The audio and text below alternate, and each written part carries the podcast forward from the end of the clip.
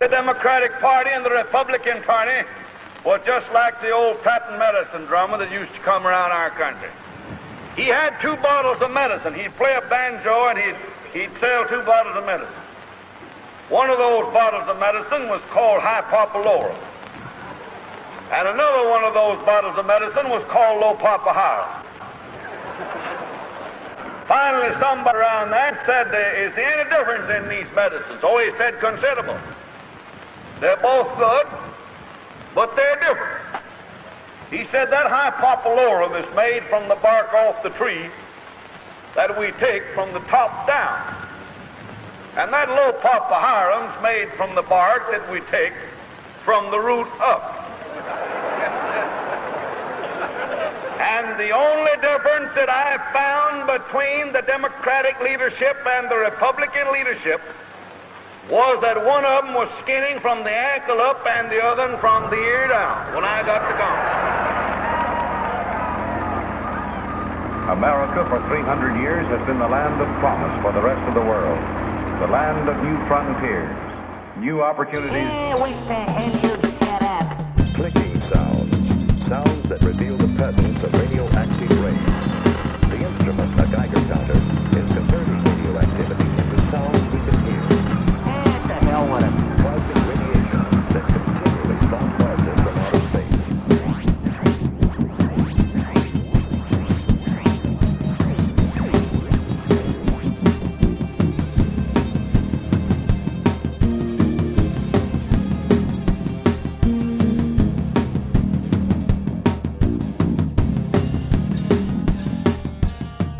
All right. Good evening. This is Tank Riot. This is episode 140, where we talk about Huey the Kingfish Long. I am Sputnik. With me, as always, is Victor. Hello. And, of course, Tor. Hi there.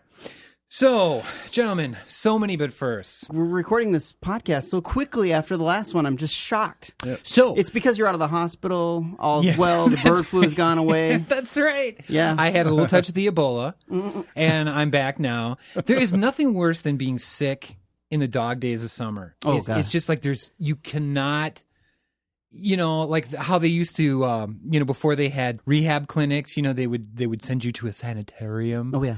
and they would put you in these ice baths.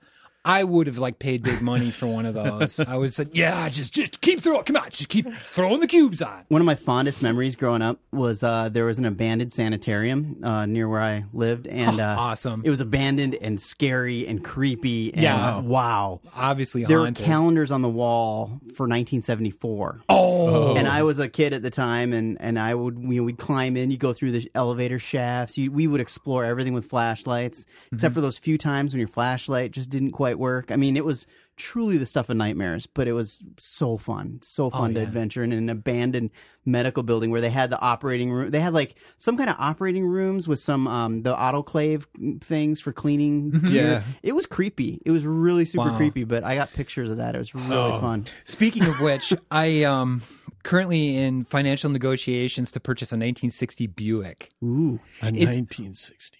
You, you got to see this thing. It is the size of a boat pier. It looks just like the Batman Wellmobile. Wow. Yeah, I'm Batman very Well. excited. That Yeah. that could be the new Tank Riot mobile Wow. command center. Mobile Command command, center. J- just the MCC. trunk alone, right? Mm. Yeah. you could lay three end to end. I Wow. mean, it's yeah, it's a tank. I mean, it's not for Nice. every day, but yeah, you get out there, you know, wave to the filthy masses, and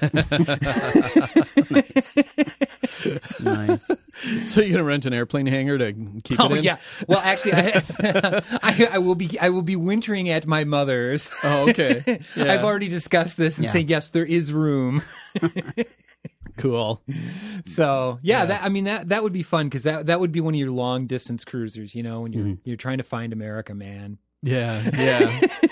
so what does it have under the hood?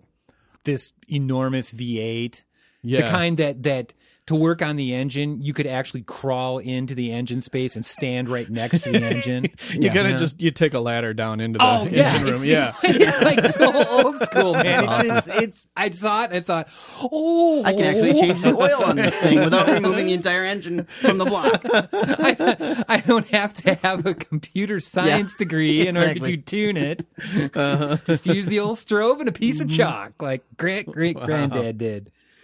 But I do really want to thank our listeners for sending in all the information about the day the clown cried. In fact, Oh, yeah. that is our 140 tank riot question, We have a contest for this episode. Contest, contest, and here it is. What are the last two sounds heard at the end of the movie The Day the Clown Cried? Last two sounds.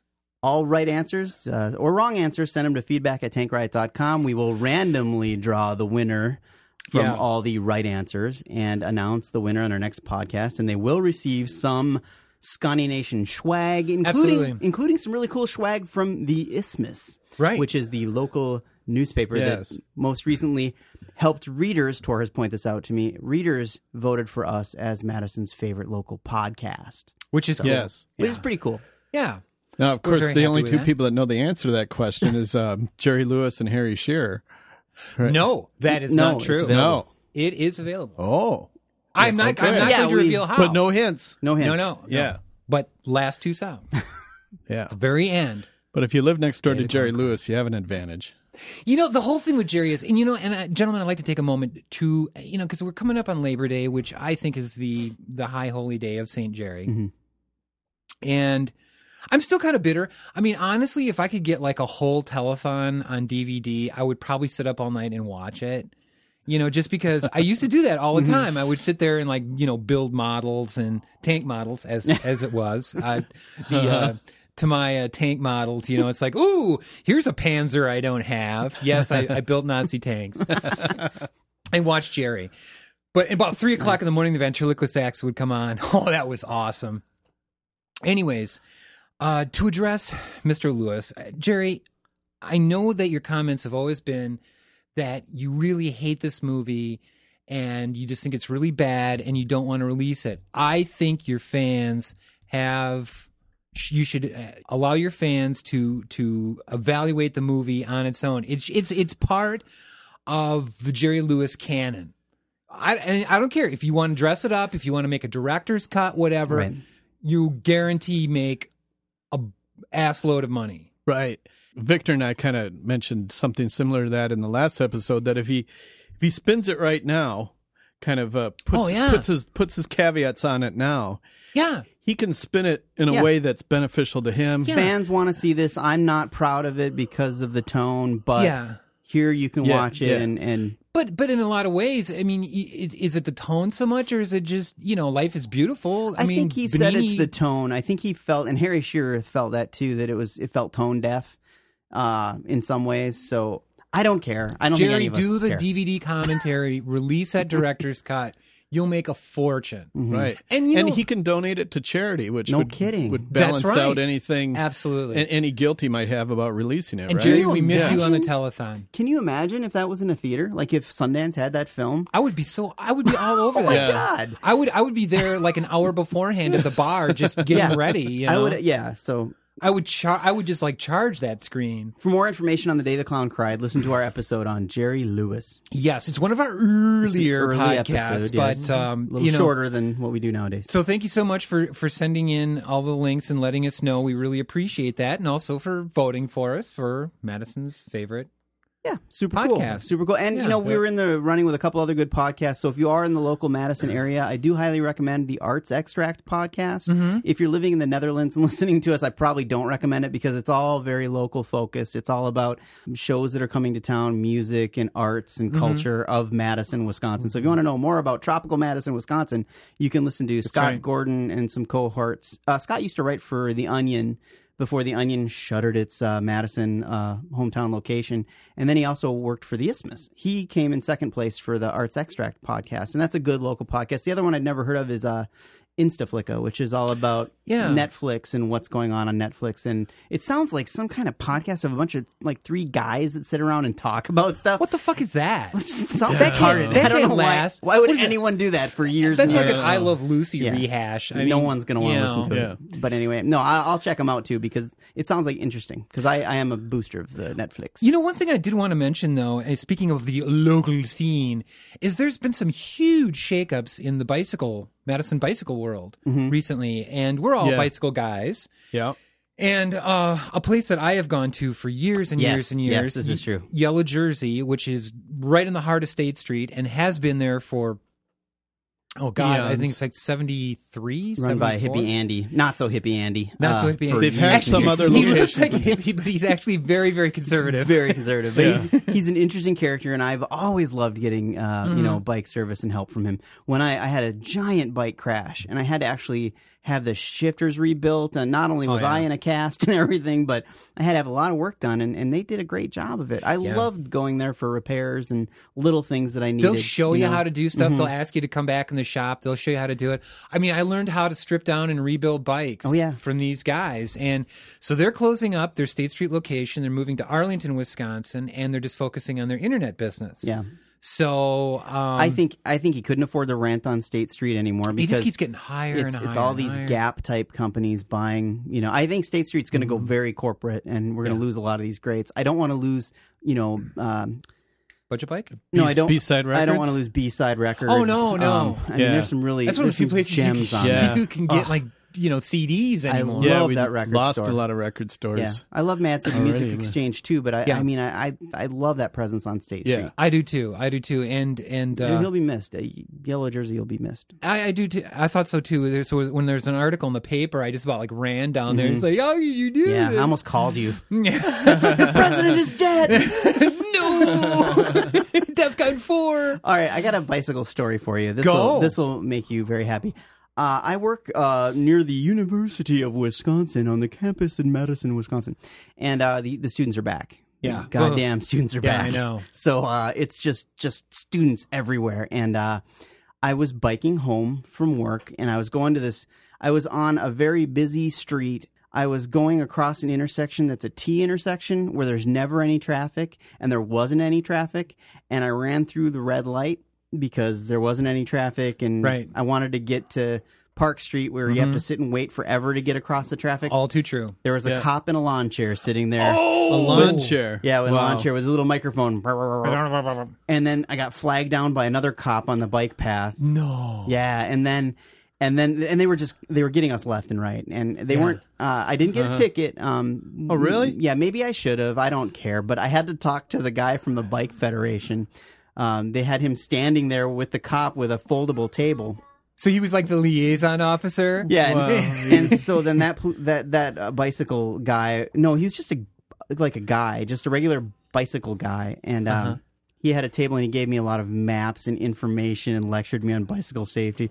You know, uh, if you could uh, wear a helmet, that'd be great. Uh, you know, you, You, could wear could- pants. That'd be awesome. you know, what? I'm asking everybody over the next week to just try to observe all traffic laws and, Can't we all and just get bike along? Mm-hmm. safely for a week and just see how you feel and see how biking goes for you. And it was just highly embarrassing. Oh, I know. Uh, but What? yeah, What? Uh, uh, was that on University yeah, Avenue? it was on University. Okay, Avenue. back in the 1980s, yeah. that's where I got my very first moving violation. Oh, Get geez. out of here. I it was same thing. Red red light. Okay, there's.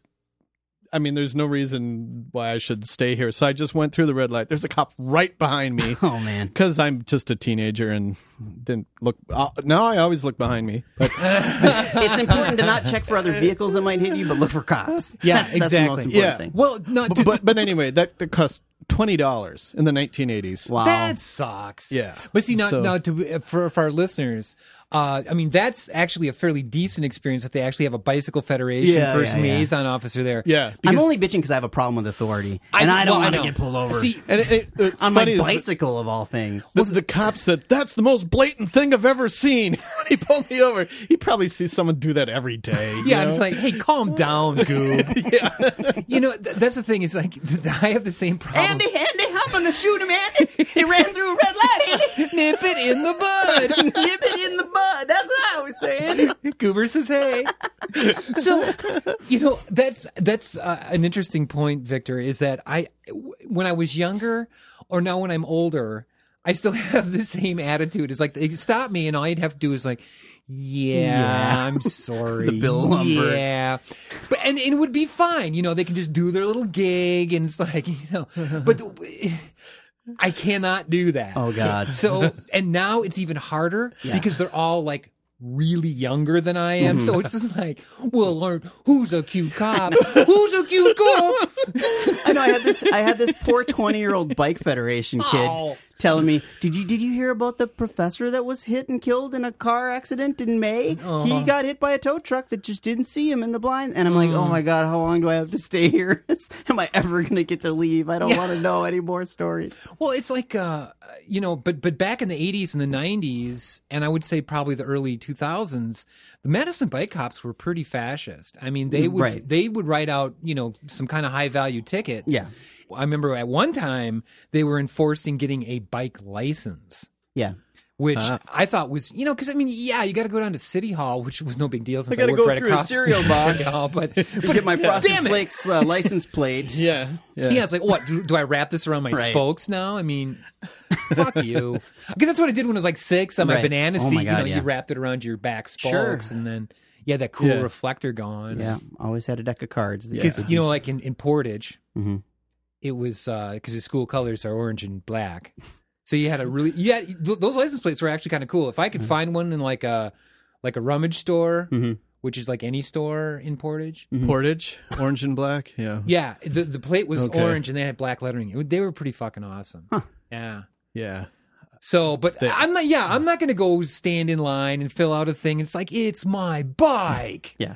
You know. So I just I just learned I gotta like I don't know I just gotta watch for cops and be Yeah. careful. And I, I think Yeah. people are right. Bike bikers do act crazy and stupid, but I really There are wasn't. some that really need the yeah, lecture. I wasn't Yeah. being rude or crazy. I no, was no, just, no, no. you know. Yeah. But see, okay, one thing that happens to me is I, I live in the west side of Madison, and we'll go. Th- I'll uh, sometimes I go through the village of Shorewood, Oh yes, which is this like really bourgeois little lake community. you gotta wash yourself in Shorewood. Oh yeah, yeah. And Yeah. and for like the longest time we couldn't even have a bike path because the Blackhawk Country Club, a golf club, wouldn't allow uh, pavement to go through. Lovely. Can you imagine bicycles? That's a peach, hon. you know, so so and I mean seriously, you would ride by that golf course and everyone's, you know, not you know, with a fair frequency, there there'd be one like winging off your back tire, or, Mm-hmm. you know, in the street in front of you or something. It's like you guys suck. Yeah. They're old people who spend a lot of money to play shitty golf. well, they're probably and they aiming want to for do it you. in they're privacy. probably aiming for you. yeah, probably Teach you a lesson. so so anyways you know you go through shorewood and and i mean i understand this because they got you know they got schools there and Mm-hmm. everything and you don't want to go whipping through there and i don't i had my first traffic stop with a female cop Mhm. and And you loved it. Every minute of it. I need to be searched. no, no, no. I mean, this, this is you know really. The, I should have really thought even telling this story because it's like it's going to end up bad, like a Mel Gibson story. It's like, hey, what are you looking at, sugar tits? no, no, it wasn't anything like that. But, but I, I actually found myself being being nicer than More I polite. than I would. Yeah, which I know is probably sexist and horrible of me and everything. But I did, I did You find myself monster. not getting History's as angry. greatest monster. where it's like when these cops like i got stopped in mount horrible once Mm-hmm. by these two cops and this guy was such a little dick you know he's like, well i will take you down to county Uh-huh. jail and you'll spend the night and i'm like fuck you you know and then he calls in his buddy who's this big fat dude with red hair and i'm thinking oh christ what is this your half brother twice removed you know Okay, one more one more police story. I just, I gotta tell one more cop story. Okay, so they were doing a crackdown in my neighborhood of people not uh, yielding for the pedestrian.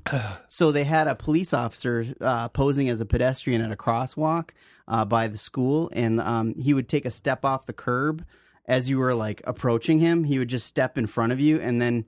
If you didn't stop, he would call in the cop ahead of you to pull you over to give you a Oh. ticket which is exactly what happened to me. And the guy was the the guy had a like a giant beer gut. He looked you know really really Oh. Yeah. unhealthy. And run so, after me come on so, so when I got pulled over, the police officer came up to my window and he was like, "Did you happen to see the pedestrian in the crosswalk back there?" I'm like, "Uh, no." oh you mean Um, the fat cop No, no, but here's here's here's where it went. He, he was like, "Well, there was a pedestrian in the crosswalk, and he was wearing an orange shirt, and Oh, you mean that big fat guy that was in the intersection? with the red Well, cod piece. Officer so and so was in the intersection. Yeah, the big fat guy with the giant beer gut, right? He's like, Officer so and so was there, and you didn't yield. Yeah, well, he wasn't in the intersection. The big fat guy that we're talking, and I just kept bringing it up. it's just like so mean. So you're using Officer So and So as a safety cone? Is that what you're saying? so. Because he's good for nothing else. Oh man, I felt so bad, but yeah, I got the ticket. I totally got the ticket. I had to attend a, a class for you know safe driving to reduce the ticket a little bit. But yeah, they're, they're those things sucks. those things work, baby. And now I Yeah. stop for everybody, and they're like, "Are you crazy? You just squealed to a stop." I'm like, "You could be a cop." Yeah. Oh yeah. Well, I did. I did find out though that the Sherwood cops though still are of that same fascist brand because they they will kind of lurk around the grocery stores. Like you know, you come off the bike path and they'll be just waiting there and say, "Hey, no, no, do you know what you just did?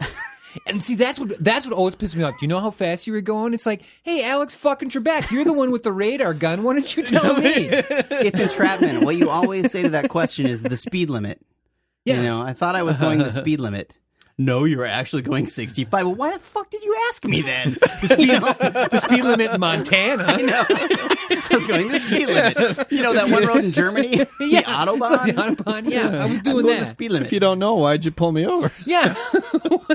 what is the gun not working? We're gonna we're gonna guess a number now. no, what they really want is entrapment because then you can you can criminalize yourself and admit to the crime. Yeah. So whatever. I just say the speed limit.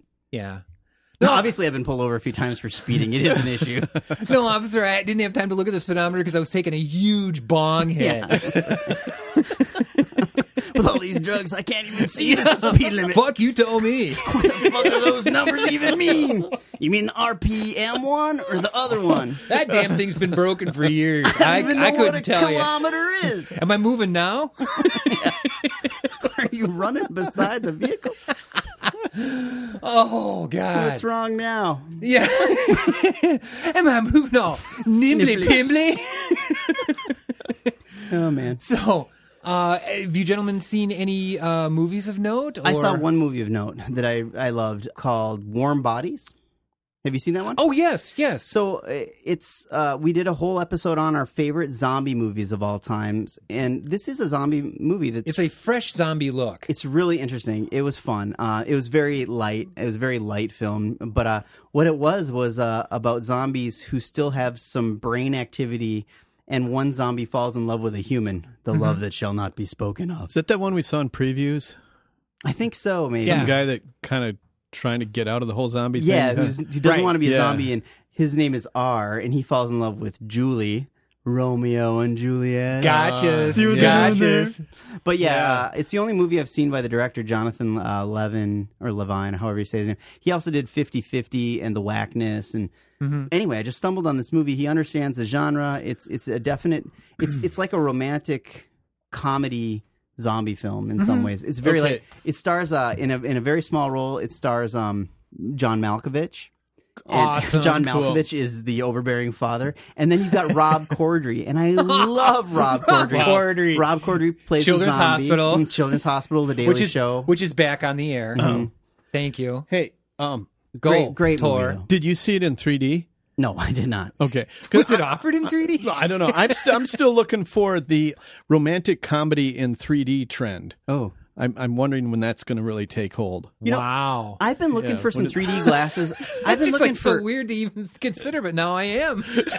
I don't know if anyone can help me, but uh, my my daughter's convinced me to buy the film Shark Boy and Lava Girl in 3D. Okay. But it's in it's a really cool movie from the director Robert Rodriguez from Spy Kids or whatever. He's a great guy. It's a Sure, great sure. kid film. But parts of it are in that blue and red 3D. Mm-hmm. We don't have any blue and red 3D glasses, and I can't find an art store in Madison that has acetate gels that I could even make my own 3D glass. That's I'm like, got to be "What the something frick?" you can find. Where I You mean, gotta go. You gotta go mail order. I'll have to Google Google the it. internet. I'll Google it. Google it, Yeah. yeah. Speaking of Rob Corddry, I will Google that. I'm sure you mean Lugal, sir. Yeah, Um, actually, there was a. I, I don't know if I mentioned this on another podcast or not, but there was uh, a show on the BBC uh, just this summer, I believe, that dealt uh, along the same lines that that um, there you know was something that happened. The dead started to rise, And when they did rise, they you know were pretty vicious and and cannibals and everything.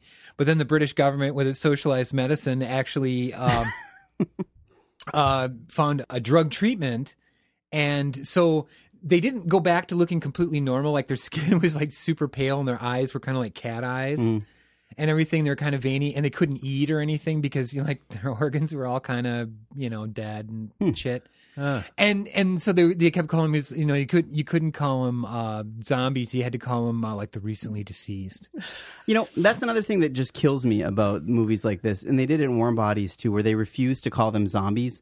They call them like the dead or the the corpses. They call them corpses. You know, Right. the corpses are over there. I'm like, no, they're fucking zombies. And you know, in Yeah. every reality, if someone rises from the dead and starts eating people's It's a brains, zombie. you're gonna call them a fucking zombie. But George Romero started that, and it just seems like everybody pays homage to that. And even The Walking Dead for a while was calling them geeks, and I'm like. Fuck that! That's No. totally the wrong They're term. zombies. They're zombies. zombies. Zombie Just is call a 'em- cool word. Let's use yeah, it, let's folks. just It use is, it. Let's absolutely. not How many be times afraid you of get the to use Z your word, Z, okay? yeah. That's right. It's like the the N word or the R word. You got the Z word. We should be. I'm able not to even use- sure what it's saying. So the Z everyone's word. going to be saying it under their breath now Yeah. because they forget what that means. And He's a zombie. do you mean? oh, okay. So uh, there's a new Doctor Who. There is. Uh, there was a We didn't talk about that at all in the last episode. there there was a um I'm totally blanking on like a like a panel or they they had this this show where they were you know kind of had everyone come out and say oh yeah Matt Smith is stepping stepping down as the 11th Mm, Right, that doctor was and a- here's a new guy who's going to be so It he'll be was live live cast all around. it was the world. Mm-hmm. live cast yeah and I mean I'm sorry to see Matt Smith go but yeah let's see what this guy's got and you know we'll just I kind of mean, go from there I think David Tennant felt for me like the pinnacle, and I liked Matt Smith. I mean, I always. w- I don't know. I, I think it'll be fine. then Um, you should watch Broadchurch on BBC I- I'll have to check that out. I I think the Viking Princess saw him Mm-hmm. in another romantic comedy that she loved too. Uh, I I forgot the name of it, but it was something about It's- a wedding. it's interesting in Broadchurch, he just speaks in his native Scottish accent. Uh. And it's just like, okay, can someone please subtitle this? Because I have no idea I what don't this know what man he's is talking saying. about anymore. But Well, yeah, I, th- I think it'll be exciting. I wish that they'd get more episodes sooner. I'm looking forward to. oh, and my favorite Western series, Hell on Wheels, is back. Oh my God, it's so awesome. They have so many. So they kind of almost did a reboot because they like sort of killed off a lot of characters, or at least you thought so. but now they have even newer, more psycho characters, and it's like the the whole dynamic of the show has changed, and it's just so fabulous. I just I love that, and of course, last season of Dexter, last season of Burn Notice. I'm watching the last season of uh, Breaking Bad. I mean, I'm all Oh, caught, I'm all caught up. that is so and awesome, and I'm yeah, I'm just Yeah. really Breaking Bad excited is, about is- Breaking if Bad. you have not seen this series, stream it. Go from one. It it takes a while to to kind of Mm-hmm. pick up, but hey, so did Game of Thrones, right? Yeah, and it's it's ramping up really well, and there's only a few episodes left, and it's it's playing out the story, I think, in a really interesting way. And I love Vince Gilligan; I think he's a fantastic writer, and he's got a cool last name. Well, I mean, it's it's just nice to know that there are s- there are still some venues in American television where they actually hire writers, Mm-hmm. and there's actually something about the- you know this show. Whereas it's like, hey, look, Tickle got his own series, you Mm-hmm. know, from and and Hillbilly Hand Fishing too, and I just oh, yeah, come what the on. hell is that? God, guns, and automobiles, or whatever it is. Well, it's in I- Texas. Okay, already I'm flipping the dial. Yeah, I don't yeah, pay I attention haven't, to e, I any of haven't that watched stuff. it yet, but okay, it's there's like, no dial, and I'm not flipping it. But I gotta say, yeah. Vince Gilligan got his start on the X Files, and Yeah. so I mean, the guy's been around a while and, and knows how to write a really good tense show. hey, can you guys just uh, go on with the show? I've got to get a cocktail. I got one more, but first though, before we move on, All right, go. I think we need to just just take a moment of silence because Star Wars cinematographer Gilbert Taylor died at the age of 99. Wow. So he worked on Doctor Strangelove, which is a Stanley Kubrick film that we love. Yeah, classic. great cinematography on that. one. Great cinematography Yeah. on that. And uh, he also worked on A Hard Day's Night. And we were just talking about Paul McCartney's Hoffner, but uh, yeah, he worked on A Hard Yeah. Day's Night. So the guy's been around forever. And yeah, he, he has a legacy of some really great work. I just thought I'd mention it because that was in the news feed today. So Gilbert Wow. Taylor, rest in peace. You know, s- Yeah. speaking of the Beatles movies, at the drive-in, there was a drive-in in Portage that's now occupied by a huge coal-fired plant, uh, power plant, but used to be the 5116 drive-in because it's where 51 and 16 Mac. You know, Uh-huh. really Whoa! Most Yeah. most of them were named. Uh, yeah, Starlight or something. yeah. Yeah. I saw Star Wars for the second time at I think the Highway 13 drive-in. Actually, when uh, uh, Mrs. Sputnik and I were, were up in Door Mm-hmm. County recently, uh, for, for our listeners, that's the thumb in Wisconsin. We, we can't be a mitten. Michigan won't let us do that. Fuck Michigan. No, Michigan. Michigan wishes they Michigan were has us. a strict mitten Oh, policy. They are the mitten state. Yeah. We're not allowed to be hand I shaped got, at all. I got two words about Michigan. Yeah. Kid Rock. Suck my Florida. Yeah, and they like the Packers and the UP. So well, okay, Some of 'em. fine. no, no, I, no. I'm just saying, like you know, UP's like practically Wisconsin in First some time, ways. long time listener, Yeah. first time caller. This is Shirley from Hurley. Now Hurley's Wisconsin. Yeah, I it's know. right on the border. yeah, Yeah. And then if you take a Oh, wrong yeah. turn, you're in like Iron River or something like that. I'm like, wait, Ironwood, wait. right. Ironwood, yeah. Am I Yeah. still in Wisconsin? Well, no. in fact, it's if if a cop starts trailing you in in one jurisdiction, you just drive to the other, and they they stop at the border. Yeah. Yeah. If if your house has got a huge LP gas tank by it, you're in Michigan. you're in the I'm in U. Michigan. yeah, yeah. I'm on my own. So, But- did we even ever say what our topic is today? No, we did, but uh, god damn it, I'm not finished. Okay. but at, first- at the 5116 drive-in, they they would do these Dust Till Dawn showings, Mm-hmm. which was like a great excuse because you you like load into a 'Cause it van had to with be your dark. buddies. Yeah. and and it was an excuse you could be out literally all night doing all kinds of shit, and your parents would go like, "Oh, you'd be at the drive-in, okay, that's fine," you know, and you know you're like dropping acid and you know doing all kinds of manner of weird shit. And and they kept the snack bar open all night. That was so cool. Wow. I mean, get having a snack a p- drive-in pizzas uh, snack bar pizza at four in the morning. Mm-hmm. there is no other experience like that. They're pretty strict about carry-ins at the Highway 18 drive-in, so you gotta you gotta watch yourself. You carry-ins and, carry-ins. and those twenty guys in your truck. Yeah. which I could get twenty guys in that back of that Buick. right. That would be no problem. My kids' ages are always a little bit low. no, she's almost two and a half. you know. I'm 12, Dad. No, two and a half. Why do you make me wear You're these free. Dr. Dentons? Yeah. Why am I wearing diapers? She's just gonna Saves us nap some in money. the back. She's not even gonna watch the movie, right? Yeah. So, so one of, one of the Dust Till Dawn showings they had was they had all the Beatles movies back to back. Oh, so they had nice. like a hard day's starting with a Hard Day's Night, and then Oh, cool. Uh-huh. going to like Yellow Submarine and Help, and and that was cool to watch. You know, you just kind of got into the whole, you know, aren't they zany? And then at the end, it's the Ruddles. the Ruddles, I Ruddles. wish. Oh, Yeah. All you need is cash. I love the Ruddles. Uh-huh. and yeah. then, That was a labor of love. That guy really wanted to make that movie, and Paul McCartney didn't want to do it. He's like, "Nah, I don't want you to do that film." So you got talked into it. yeah. Okay. so, anyways, uh, when Mrs. Sputnik and I were up in Door County, we noticed that in Egg Harbor they had a drive-in, a functioning drive-in, and they had World War Z playing. So we just like jackknifed the car and went right in. Ah. I want to and see that so bad. watch it. I'm hoping it comes out It's much better to drive in. on DVD soon. I, that's all I'm going to say. So Well, good I, I'm day. assuming if I watch World War Z at uh, you know on my TV, Yeah. you know on my big giant TV screen, Yeah. flat screen at home, I'm going to notice all the digital effects. I'm going to notice the wave of zombies looks incredibly fakey.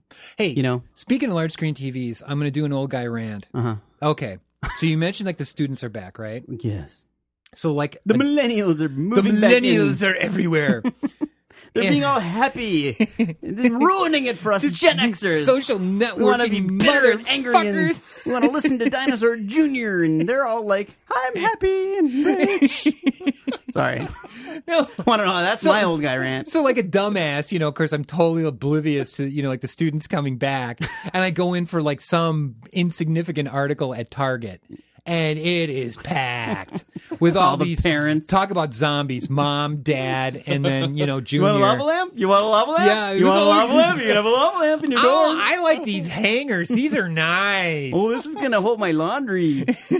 so, so anyways i mean i can remember back in the day when when i was in college when i was an undergrad you had to you know like you were lucky if you knew someone on the floor who had like a little portable that you could watch tv on And all these fucking pukes are talking mom and dad into buying, you know, the big flat panels for them. And it's like, you Yeah. sons of Hey, bitches. My college dorm room TV. Uh, our TV, it actually belonged to my roommate, was just this like 19 inch black and white TV with vacuum tubes. And, Mm-hmm. Sure. And Wow. Change the channel. yeah, flip the and it- dial. It, took like 30 minutes to warm up. Before oh yeah, that, it would, the ju- it would tubes had to warm it up. Mm-hmm. would just flip. So you could hear the sound, but the picture would just flip. and of course, the knob is gone. So we had to use a pliers right. to turn vertical the hold chain. is a to- pair of Yeah, pliers. that's right. the alternate handle on Yeah, every yeah. old TV. Yeah, I mean now that Vice grips. that was the dorm room TV. Yeah, and then these guys are like, oh yeah, it's a, I don't know, the 32's nice, but I kind of like the 47. It's like, oh I, oh the back of my hand just How can you ached. I fit wanted a to 47 backhand somebody.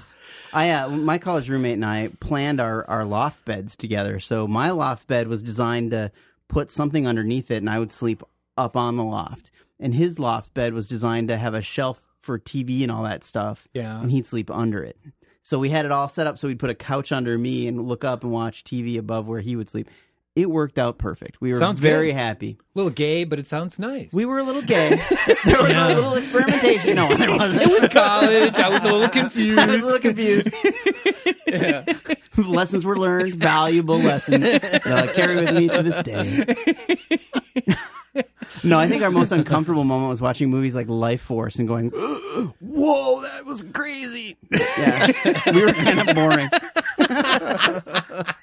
I'm just gonna rewind it to that one part that I really liked, uh, where she was really naked. Not just some bodysuit, You're right. but really naked. I'll put something on the doorknob. You just don't, don't come in. uh, anyway, Okay. are you done yet or no? No, what are you saying? Are you through? Are you through? are we done bashing millennials? yes, we are done. All new college students coming to Madison. We've and now completely listening to this erased any podcast. hope we will become You'll never next listen to year's us anymore. most favorite podcast. You know, most people Fuck like you us, guys. but they don't agree with us. That's the Oh, deal. whatever. Just the Yeah. libertarians. And not all of them, actually. I like some of the libertarians. I do too. I like myself here and there. Are you do, do would you describe yourself as libertarian? At this point, probably because the Democratic Party is so damn disgusting. Let me ask you this, Victor. Have you Well, ever just- seen a grown just man naked? Have you ever seen a cockpit? do you like movies about gladiators? Looks like I picked the wrong day to stop sniffing glue. Okay. Our topic is Huey Pierce Long, the Kingfish. And I know our listeners are saying, uh, What it's the one thing- hell's a kingfish? What the hell is that? Look, this is one of these type of people that could have only existed in the 1920s and the 1930s during the, the Depression, the New Deal. And thank God he did. And thank God he did. No, Yeah. he's but he's one of these people where you know you could say, oh, does he belong in the Tank Riot douche ga- douchebag gallery? Does is he like a good guy? Well, you decide. I think at the time people were really decided. They either loved him or they absolutely hated him and wanted him Yeah. dead. I would say that most people favored Mm-hmm. Huey Long, b- but again, Yeah. I think you you you have to you have to take Huey Pierce Long, who was the governor of Louisiana and also the senator uh, of Louisiana, Mhm. and was assassinated In Louisiana. in Louisiana. Yeah. buried And Uh, in there's Louisiana. somewhat mysterious circumstances. there could be a conspiracy. There could, you know, actually, yeah, this one could be in one in one of our conspiracy shows, quite honestly. So we'll just leave that as a tick a little bit. Right. But um, just to give a little context before we kind of get into the bio stats and everything of Huey Long. Okay. In post World War One, yeah, the country was in kind of a boom period, but it's not the way that that people kind of you know the movies and so forth kind of portray it. You did have prohibition going on. You had a lot of gangsterism. You had a lot of you know violent crime. You had a lot of weird stuff going on. You had a lot of war veterans that were coming back with the same problems that they have to this day, but they didn't have a name for it, and they certainly didn't have any treatment for it. So you know it Yeah. was it was a, a very weird period of time of course, at the end of that decade with the Great Depression, I, I don't think you could possibly overemphasize what a huge impact the Great Depression was on America, you know, if not the world. Mm-hmm. But but it's certainly in America where we were making this transition from this very rural country to a very urban country, and we were definitely becoming a world military power. We were and- very Mm-hmm. isolationist before, and right, but and so this was kind of like our debut, and um, a lot of things revolved around our, our non-interventionist policies Yes. of, of trying not to get involved in World War One, even in the beginning. And Huey Long was around for some of that. Um, That's right. and But- Mm-hmm. so and supported some anti-war um, traitors. right. It's just interesting, interesting time. Well, it- but the thing with the Great Depression is, is that uh, you know it was very devastating. I mean, you know, people think, oh, well, yeah, it was this, and you know, brother, can you spare a dime, and and all that. But I mean, the country literally was broke.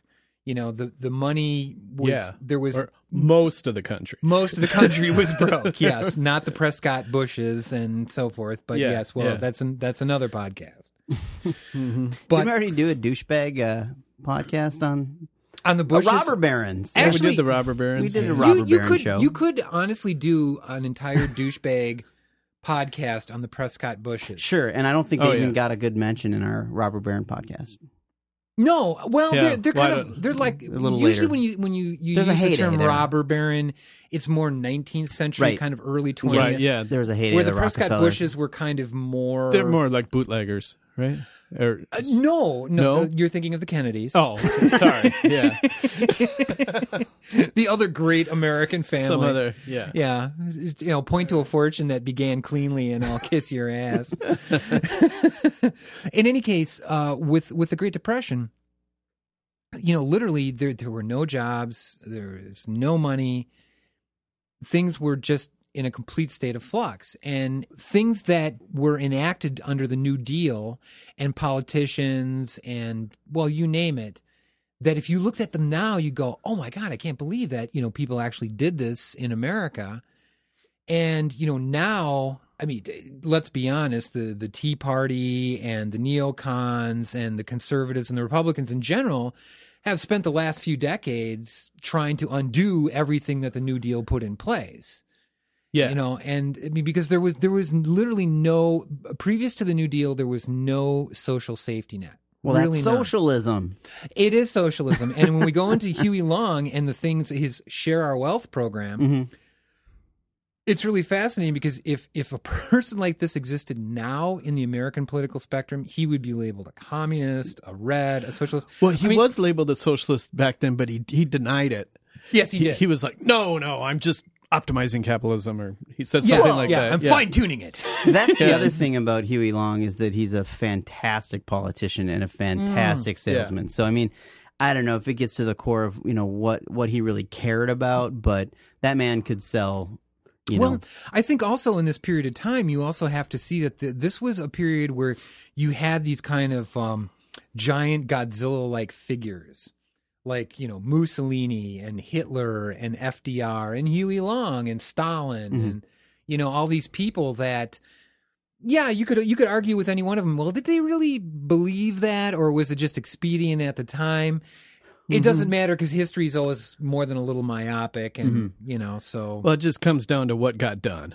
well, yeah, you that's know? exactly right. Yeah, I'm sure. I'm sure history will probably treat Stalin a lot better than. I mean, there are still Russians that are alive today that look at that as the oh, golden years. there are, there are, You know. yes, there actually. Yeah, I think Vladimir Putin might be one of them.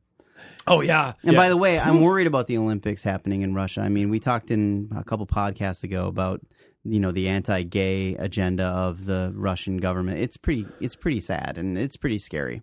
Well, it's it's it's hard to. I I can't truly get a fix on um, Russian politics today because Putin, with his alliance with the Orthodox Church and the rebuilding of the churches and these very kind of strict conservative policies, honestly, it looks almost like the Romanovs. hmm You know, it almost looks like a return to kind of a type of czarism, Mm-hmm. you know, czarism that, you know, because Yeah. you know in in uh, the Romanov period, the the Romanovs, the the royal family was part of the church, and Right. you know- Except it's smarter. I mean, the Romanovs had a lot of problems. oh yeah. And- Nicholas II really didn't Right. want to be, czar. but Dad, I don't want to be czar. right. Go on, But I- man.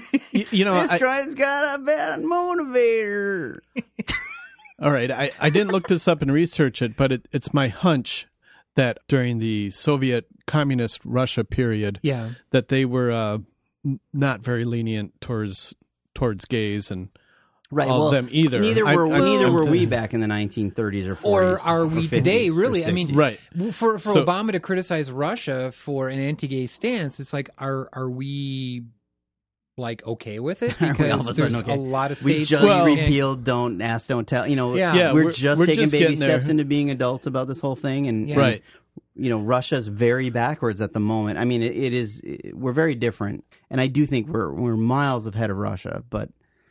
I don't know. Uh, I think there's there's fear of Olympians and of fans being not. It, it's not that you have to be gay, but being pro-gay can get you also arrested right and ejected from the country. And I mean, how many Olympians are going to face being ejected from the country? Uh, you know, for a pro-gay stance, and I have a feeling a lot of them. well I ju- w- just look at our sister podcast pussy riot yeah, what they had to go through Yeah, I would think you know the best response is for every Olympian Olympian to wear a little rainbow flag.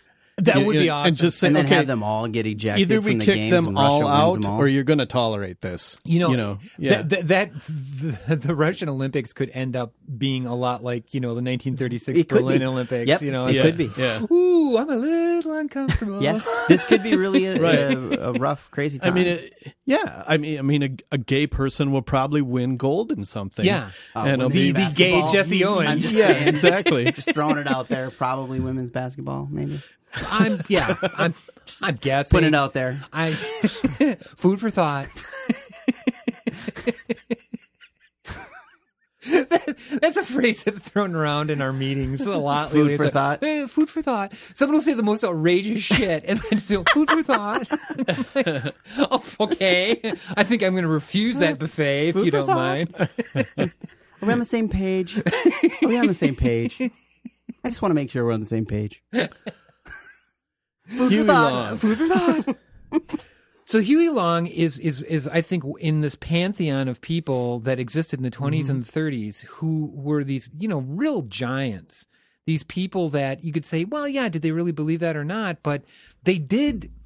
There's like this checklist of things like, okay, did this, did this, did this, did this, and also did this and this and this.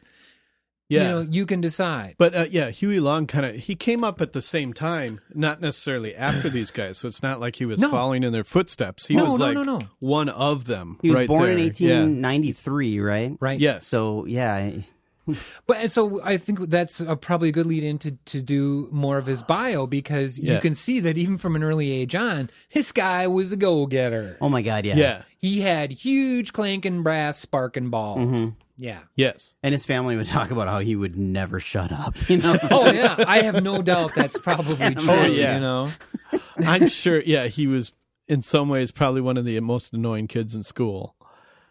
so But yeah, oh, yeah, but but he he did very well in school. yeah, he Yeah. was he And- was really smart. he was not an unintelligent person by any means. Mm-hmm. So I, I think I think there's this tendency to look at him like some of the portrayals you've seen of him in movies and so forth. Is that yeah, he's just kind of you know backwoods, fast talking, slob kind of thing. Yeah, but, he was not no, stupid. That's he, kind wa- of he the- was very. And some people thought he had a photographic memory, Yes. which doesn't make you smart, but he was smart too, no question.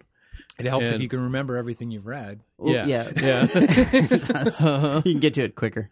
yeah. But uh, that's part of his charm is that you know he he came from very simple upbringing and uh, was like a a sale a door to door salesman and uh, Yeah. he went to Tulane he got like a he got a law degree he, a three year law degree in eight months and so he Yeah. advanced his way through it and by twenty one was a lawyer I mean Yeah. the guy was Yeah. a brilliant go getter But And- but Um, but he could he was so persuasive. Right, and what I wanted to point out is that he wear he always would wear these crazy clothes, and, and this is later on when he's like more of in more He's of the governor, kingfish. the kingfish. So Yeah. Yeah. he would dress really um, kind of silly, like clownish in ways, like Yeah. very bright colors, non-matching, and and He's people. like- Made fun of him for doing that a little bit, but I think Yeah. it was a game he was playing in that he was being super smart and then he was dressing a little bit folksy, goofy, and then he would make fun of the rich people. And and even though he was the rich person, he would make fun of it in such a way that he was kind of winking to people. And so Right. they, they felt like, in a weird way, they could trust this guy because he understood the game that the guy was playing. I mean, he was Yeah. he was doing a lot of stuff. Everything he did was always very, very much thought out in advance. I don't think there were any accidents and Mm-hmm. Right. anything that Huey Right. did, but uh, he he was um, the seventh of, of nine surviving children, which you know when you see surviving, it's like oh really? I'm I'm that seven out of How many tries? Yeah.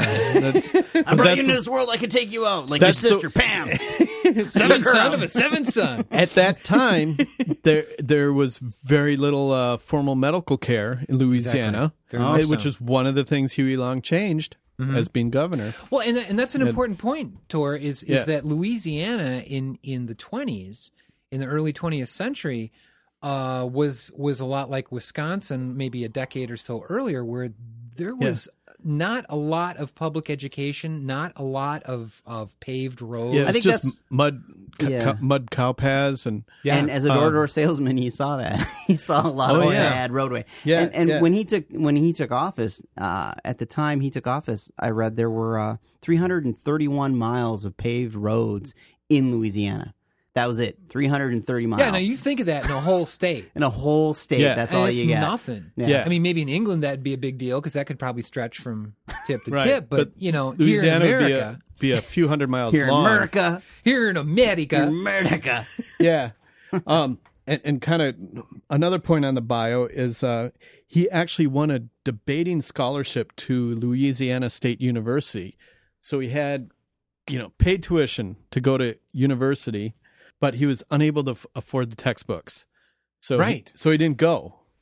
Jeez. And uh, but and that was one of his later programs. exactly Free textbooks. Free exactly. textbooks for everyone. The So whole you- idea. Yeah. Yeah, you Go can ahead. totally see where uh, the life experiences Oh yes. go into his later career. and I just I have to mention this part though. In in 1908, when he uh, finished uh, the 11th grade or uh, grade 11, as Ricky would say, Yeah, got this education turned up to eleven. Yeah, he said um, uh, long, long uh, put a petition around his his high school said that uh, you know the addition of a 12th grade graduation requirement uh, is you know just bullshit yeah, you know so essentially he was trying to say uh, i'm ready to go i'm good to go now yeah. and they expelled his ass but i mean holy christ and in 11th grade it's like just saying like no i, I think i got it yeah. But uh, yes, he he uh, married Rose McConnell, and they had a daughter named Rose and two sons, Russell, who was uh, later a seven-term U.S. senator. hmm Both And- sons were named Russell. Russell Long. Oh, I thought you said he had two. No, son- no, he had two two sons sons. named, I'm gonna named name Russell. you Russell. I and You're just gonna be didn't Russell get Junior. You're going to be Texas and Ranger. Walker, Texas Ranger. I will come at you like a spider monkey. Oh, and you know when you say that, you get a mental image of a spider monkey God. like coming at you with those huge brachiating arms. It's one of You my know I love favorite monkeys. movies of all time. I know. I was just thinking about that when we. Uh, I was gonna send an email to. Uh, no, I was gonna send a Twitter Oh. to, to Arts Extract. You know, you know, because they were very Just to nice. pimp 'em. They were very nice. They were like, you know, congrats, congrats on being number one. Fuck you. And I was gonna say, you're either first or last. Because of the the Talladega Nights, you know. or uh, Rod Burgundy. I never would have said that. That's you could be second, you could be third, or even fifth place, first or uh, oh god, that was the funniest part. Hey, of that Channel movie. 6, how's it feel to be number two in San Diego? stay classy, San Diego. all right. Huey Long's second son was actually named Palmer. I know. I was getting to that, getting Tor. to that. God damn it. I, Well, I didn't but say I- two sons named Russell. Hey, It's not like a George Foreman thing where they're all Russell named I'm Junior. George. just, that's just how my you know uh, pro tour smart thing. I'm interrupting you and then correcting you before you get to say it right Tor the made first time. one mistake in the last podcast, Oh, God. and Yeah, he's we'll just be fixing that covering. later. he's just covering everything. Yeah. Anywho. So, so he ran a private practice for a while, and he did get involved in politics and supported other people's runs, like uh, S.J. Harper. You know, after the war, so uh, he he was involved in politics and saw that as a really good way to get more power. right. But I mean, before that, Yeah. he was a traveling salesman. He, Right. sold, he sold Yeah. cottolene, Yeah. which was kind of like, it was a vegetable shortening. You know, it's kind of, we, we call him Crisco because he's fat in the can. Oh, Yeah. but I mean, there is so much similarity between a good salesman and a good politician. I mean, mean, God, I would look- say there's no line there at all. Look I, at I get the Obama, feeling everyone. that you know, if this guy, as a salesman selling cottolene, came to your door, you're buying a crate of it, oh, whether you Huey need it or Long? not. Yeah. No yeah. shit. How would you love that? Yeah. He's like, go to Yeah. a home and it's like, you're Huey Long, right? Why, come on in. No, but you have see- a lemonade. Yeah, no. See, when he, when he was doing that though, he wasn't Huey Long. He was just another guy Yeah, I, I bet selling you, stuff. I bet you but- this dude was but always Huey His Long. charisma No, no. was at eleven. That's that's what I mean. His charisma was so uh, amped up that you would have Yeah. just bought the stuff. You know, not not out of name recognition, but Yeah. just because he would have been right there selling it. You know Plus, what I mean? If your He would- first name is Huey, you got to be fucking weird. You Yeah, got to be yeah. out there. You can't. Yeah. You can't. You can't be just like, uh, yeah, my name's Huey. No, you can be like, I'm Huey. And there's there's uh, Right. there's footage of his speeches. You can go watch him gesticulate. But Yeah. if you ever watch him talk about the only difference between the Democratic Party and the Republican Party, one's the low what is it the the high popularis and one is the low popularis. and the high popularis, they strip the bark from the top down, and the low popularis, they strip the bark from the top up Oh. or bottom up. And, and he's waving these tiny little baby hands around. He's awesome. I know. It's like watching Babe Ruth run around base. know, with it's like- tiny little, little legs. Holy man, this guy's really something. Uh, But yeah, he, these screeds he would throw out, and he was so good at like tearing everybody Oh. Yeah. apart. Oh yeah. He'd rip them up. And, oh, you and never a lot of those wanted to exist. debate No, Huey Long. no. no. And his speeches were, and we can get to it later. But when he, when he was governor, his speeches were just long and intense and great, and they Yeah. built brilliant, brilliant orator, probably one of our best in American politics. That's right. I always, I always think of Bill Clinton as such a great orator, but in some ways, Huey Long was even a little bit better because Oh, d- Huey Long. He was you- more you- dynamic You and can't more put just them in the, crazy. You can't put them in the same class. Yeah. You literally can't. I don't. oh think. yeah, yeah. I mean, Bill Clinton is kind of like. eh. Well, he was good going against you know George Herbert Walker Bush. uh, who Yeah, was- but- yeah, I mean, yeah. I mean, the bar set kind of low. exactly Thousand Yeah. points a light. We got Yeah. thirteen. No All new I can think of taxes. is Seconds Dana left. Uh-huh. Carvey. You know, Dana Carvey did it so well. I just want to say. read my I lips. mean, I, you know, Reagan was a Reagan was a really good Republican orator, but God, by the time you got to the, talking about the Romanovs, by the time you got to George Bush Jr. or whatever, and you're like, I'm the decider. Yeah, you know, it's, look at these. It's just Beavis and Butthead at that Yeah. point. It's just so bad. We're gonna score. what I'm saying, yeah, there are some great orators, and on both the left and the right, the Bushes were never great orators. I don't know what they did. Well, um, Oh God. Uh, so so when Huey was uh, was a lawyer, which again he talked him into giving him the bar early and passed with flying Yeah. colors, you know. And uh, he spent he spent uh, ten years representing small plaintiffs against large business, including working workman compens- compensation cases. So again, as you were saying earlier, Tor, life experience. He definitely. Yeah. he also Absolutely. claimed he never would. Uh, Took a case against a poor man. right, Yep. he always Yeah, represented absolutely. the underdog or whatever. Yeah. Mm-hmm. And what, what I found interesting about about Huey too is is uh, when in the beginning at the very beginning of his political career, and you have to remember this is Louisiana, so what is your big cash product? It is oil, Mhm. and he Mm-hmm. took like, like this completely anti-oil, you know, stance from Yeah. the get-go. Oh yeah, and like this was against Shell, oh, Mhm. uh, standard Standard, yeah. which is even worse. Uh-huh. is, you know, like John's probably still alive. you know, evil Yeah. Mm-hmm. John. But you know, really, he wasn't against oil. He was No. against the big oil companies that That's were right. taking all the money out of Louisiana. That's right. You're you're taking all of our resources and you're putting all this, concentrating all this money somewhere else. And Yeah. Louisiana's still dirt poor and dirt Do, stupid. Right. do yeah. either of you guys have the quote from the speech that he gave where he was saying that uh, you know the top five percent of the uh, economies uh, owned by the the top five percent of people own sixty percent of the wealth? Yeah. I'm like, it's only gone downhill. from Yeah. the Well, time yeah, no he kidding. was Worse speaking. now. It's like if It's this worse now. if this guy were alive today, Oh my and God. you know, you you'd have to say, uh, yeah, m- I think I'd maybe hand out a few flyers for. him. According to the tables which we have assembled, it is our estimate that 4% of the American people own 85% of the wealth of America, and that over 70% of the people of America don't own enough to pay the debts that they owe. How many men ever went to a barbecue and would let one man take off the table what's intended for nine tenths of the people to eat? The only way you'll ever be able to feed the balance of the people is to make that man come back and bring back some of that grub he ain't got no business with.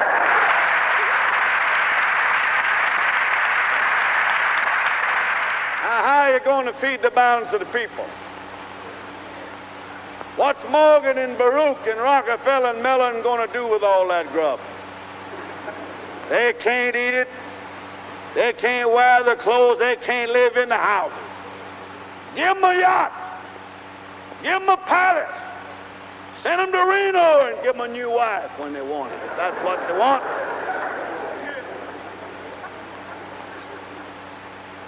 But when they've got everything on the God's living earth that they can eat and they can wear and they can live in, and all that their children can live in and wear and eat and all their children's children can use, then we got to call Mr. Morgan and Mr. Mellon and Mr. Rockefeller back and say, come back here. Put that stuff back on this table here that you took away from here that you don't need. Leave something else for the American people to consume. And that's the problem. But I gotta say, if Huey would have survived, I mean, who knows what Huey would have actually done Oh, had he yeah. got his time. We could have in the had White a third House. political party. I don't know. He could have. He Yeah. could have been a complete demagogue. I mean, he could have Or he- gone. Oh yeah. Yeah, he could have gone total nutbag. Yeah. All Oh, hog. that's. so- I think that's yeah. a given. Yeah. Actually, I mean, because Yeah. that's the thing is that is that you know his rise to power. There's actually a lot of good things to say about it, but even then, you can see these early indications of like. However, I will never forget your opposition, and I will squash you later. Well, yeah. Yes, yes. I think this Uh-huh. is what earned him a lot of hate from people that he worked with. Is that he would hold Uh-huh. a grudge and he would destroy you if you got in his way. Yeah. Uh, Yeah. he, he wouldn't join well, you. and flashing ahead to you know the conspiracy theory surrounding his Mm-hmm. assassination. Uh, when you look at you know Doctor Vice, I mean, there's so many things there where you think, wow, this guy has literally spent years pissing off every huge moneyed interest Mm-hmm. in the state, if not like the whole area. And then it's going to be like this mousy little guy with a 32 caliber pistol that's going to take him down. You know, I mean, he's almost like the original Lee Harvey Oswald But- Patsy, Uh-huh. Yeah, the son, the son-in-law of a judge.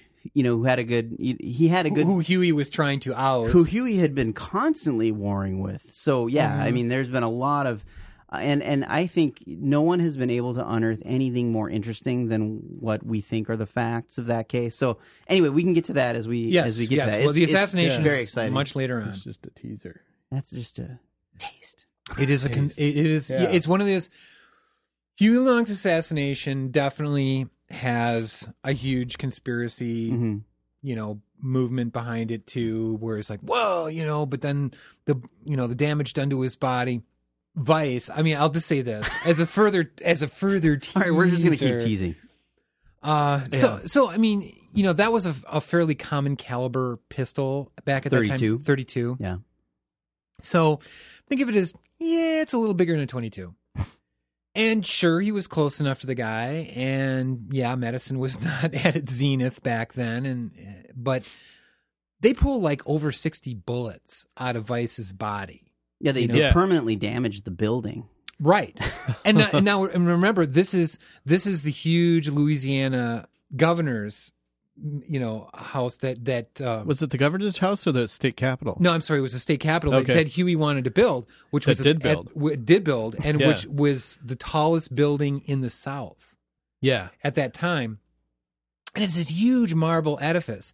So it would be like in the state capitol in in Madison here, if you had like a whole bunch of guys whipping out 45s and just firing. Well, yeah, there was machine gun fire. I mean, yeah, yeah, I mean 60 bullets. I mean, holy Christ! Yeah. Yeah, What are they, the I New think York you got police? him there, Tex. What is yeah. this? The New York police or something? what is this LAPD? What the fuck? Would have been more, but we ran out of bullets. cop killer. okay, we're flashing a little bit ahead, but So he ran for governor in 1928. Well, just you you know when- before that, W- when he Okay. got married, Victor? when he got married, he he, he told his um, a wife his plan. He said, "I'm going to get a he says he says Rose. yeah, I'm I'm, I'm going to get uh, a, a uh, small time government position, and I'm then I'm going to be governor, then I'm going to be senator, then I'm going to be president. I think we Like told- he I had think it we all t- figured out. But come on, guys. Honestly, didn't we tell all our wives that same fucking story? And we were just kind of stuck at the small. I'm gonna get a job. Government job. I'm gonna get a job in government, and I'm gonna stay that for the rest of my life and die. I would like to be Senator Sputnik. How does that sound to you, honey? Yeah, That's right. My name is Sputnik. Look it you, up. You could have this for eternity, till death do us part. Who is buried in Grant's tomb? I will have a small government job till death, no, but you- you're right. and I'll get He fatter and definitely- uglier. Yeah, he as I laid get it right older, out. it'll be awesome. so yeah, my point is he had a plan, He did. did. it. He's Yeah. a man with a plan. and I And- think all I told my wife was like, "Okay, you ready for a wild ride? all right, here we go." Shit's gonna happen. Yeah, There's gonna be some stuff that's gonna be hard to explain. yeah, There's gonna be some lost UFO abductee time. yeah. So I said to my wife, I says to my wife, I says, "There's gonna be some hard cheese ahead." We're going to Wisconsin. Going to Scotty Nation. I think it was Lou Reed who once said, "It takes a busload of faith to get by." So, so uh, he- the other thing, he wasn't a good family man. He wasn't a good dad. He he knew his Get outta here. allegiance was to the capital and uh, his aspirations. a and, type A personality like this, not a good. and his wife totally knew that. You know, Victor, now answer me this. Mm-hmm. Tell me this sidebar. Are you are you going? Do you have any plans to go to the theater and see Jobs with Ashton Kutcher? no. Thank you. You know, Thank you. My main my main beef with the movie is the portrayal of Waz. Because I'm a huge Waz That's fan. your only.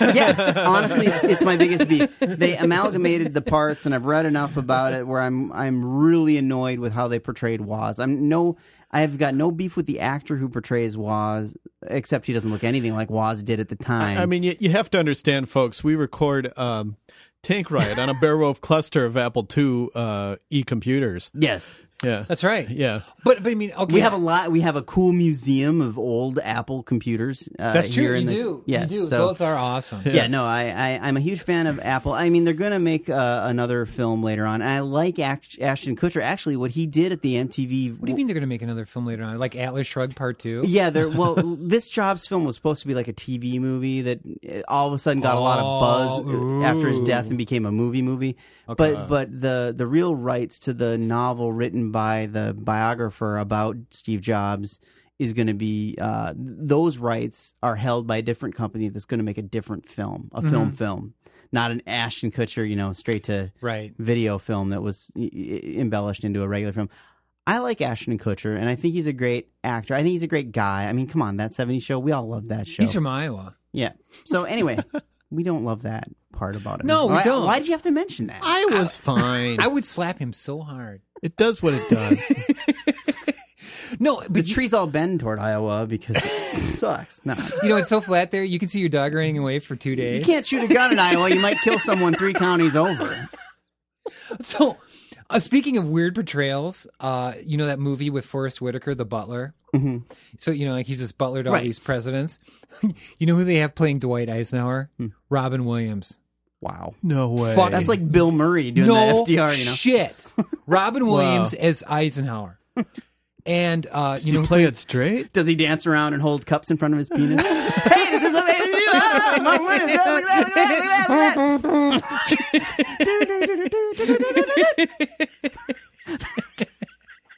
or, you know who plays Nancy Reagan? Jane Fonda.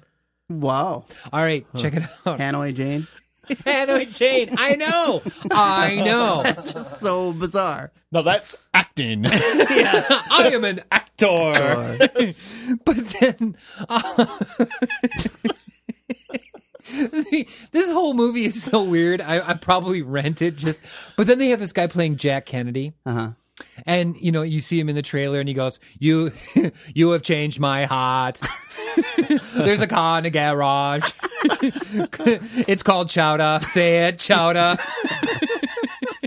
Wow. i have no love for the kennedys does that come through yet I think so. I think we're, I think we're good. Uh, in another strange acting uh, casting news. You know who's going to play Ultron in Avengers 2? no who James Spader. what the what excuse me baking powder Baking powder? yeah, well, I'm, I'm sure it's going to be CGI somehow. Maybe he's just doing the voice or something. Well, what do you think about Ben Affleck as Batman? Well, it's it's fine. Whatever. No, it's not fine. What are they going to do? What do you mean? I mean, who, who are they going to get to be back? I mean, what, Well, his chin kind of fits. Me? I'm available. Hello. but I've heard all the Matt Damon as Robin jokes and everything like that. But um, honestly, it's it's fine. You know, I think William Shatner actually sent a, a Twitter message to Ben Affleck saying, "If you need an Alfred, let me know." Wow.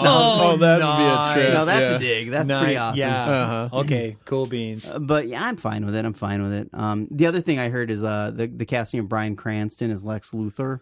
I mean, Oh. Brian just fielded the question. Was like, "Yeah, I, I'd give me a call. I'd love to be Lex Luthor." And, As, and then long the- as he doesn't put on a pork pie hat. Well, then- someone ran with it, and they're like, "He's been cast for eight movies as Lex Luthor," and, and all the Eight news media movies? Oh, eight movies, all the news media's picked it up and reported it as true. so Brian Cranston hasn't been hired as Lex Luthor yet, but he'd be great, you know. He'd oh, he great. would be awesome. And they a gotta lot figure better out- than Kevin Spacey. And I've never seen Lex Luthor in his underwear, but they got to figure it out. There'll be a Oh! scene in tidy whities. He's going to be tidy whitey. Yeah. Yeah. because that is Yeah. his. not yeah. boxers, not Heisenberg, but No, tidy no, whitey, no, tidy uh, Malcolm whities. in the Middle, kind of. Yeah. yeah. Tor doesn't know what we're even talking I'm- about I'm- anymore. I'm- I'm, lost. I'm thinking Victor actually did have some experimentation in college. Tor, Tor, you must have watched Malcolm in the Middle, right? yes. Okay. Do you remember this one episode where, like, the, the mother, who is from Scandi Nation, She by the is, way, yes. Yes. Another famous act actress from Wisconsin is, if you remember the The West Wing guy. no, not the West. Is it? sh- But he's married. He's married you to like to be that the guy? Malcolm and the. Well, no, To- wait, that's Tony a different show. Shalhoub is Forget from it. I'm Green thinking. Of, Or am I thinking of? The, I don't know. but but I was thinking of um oh the guy who's on the prices right now, uh, Drew Carey. Drew Carey.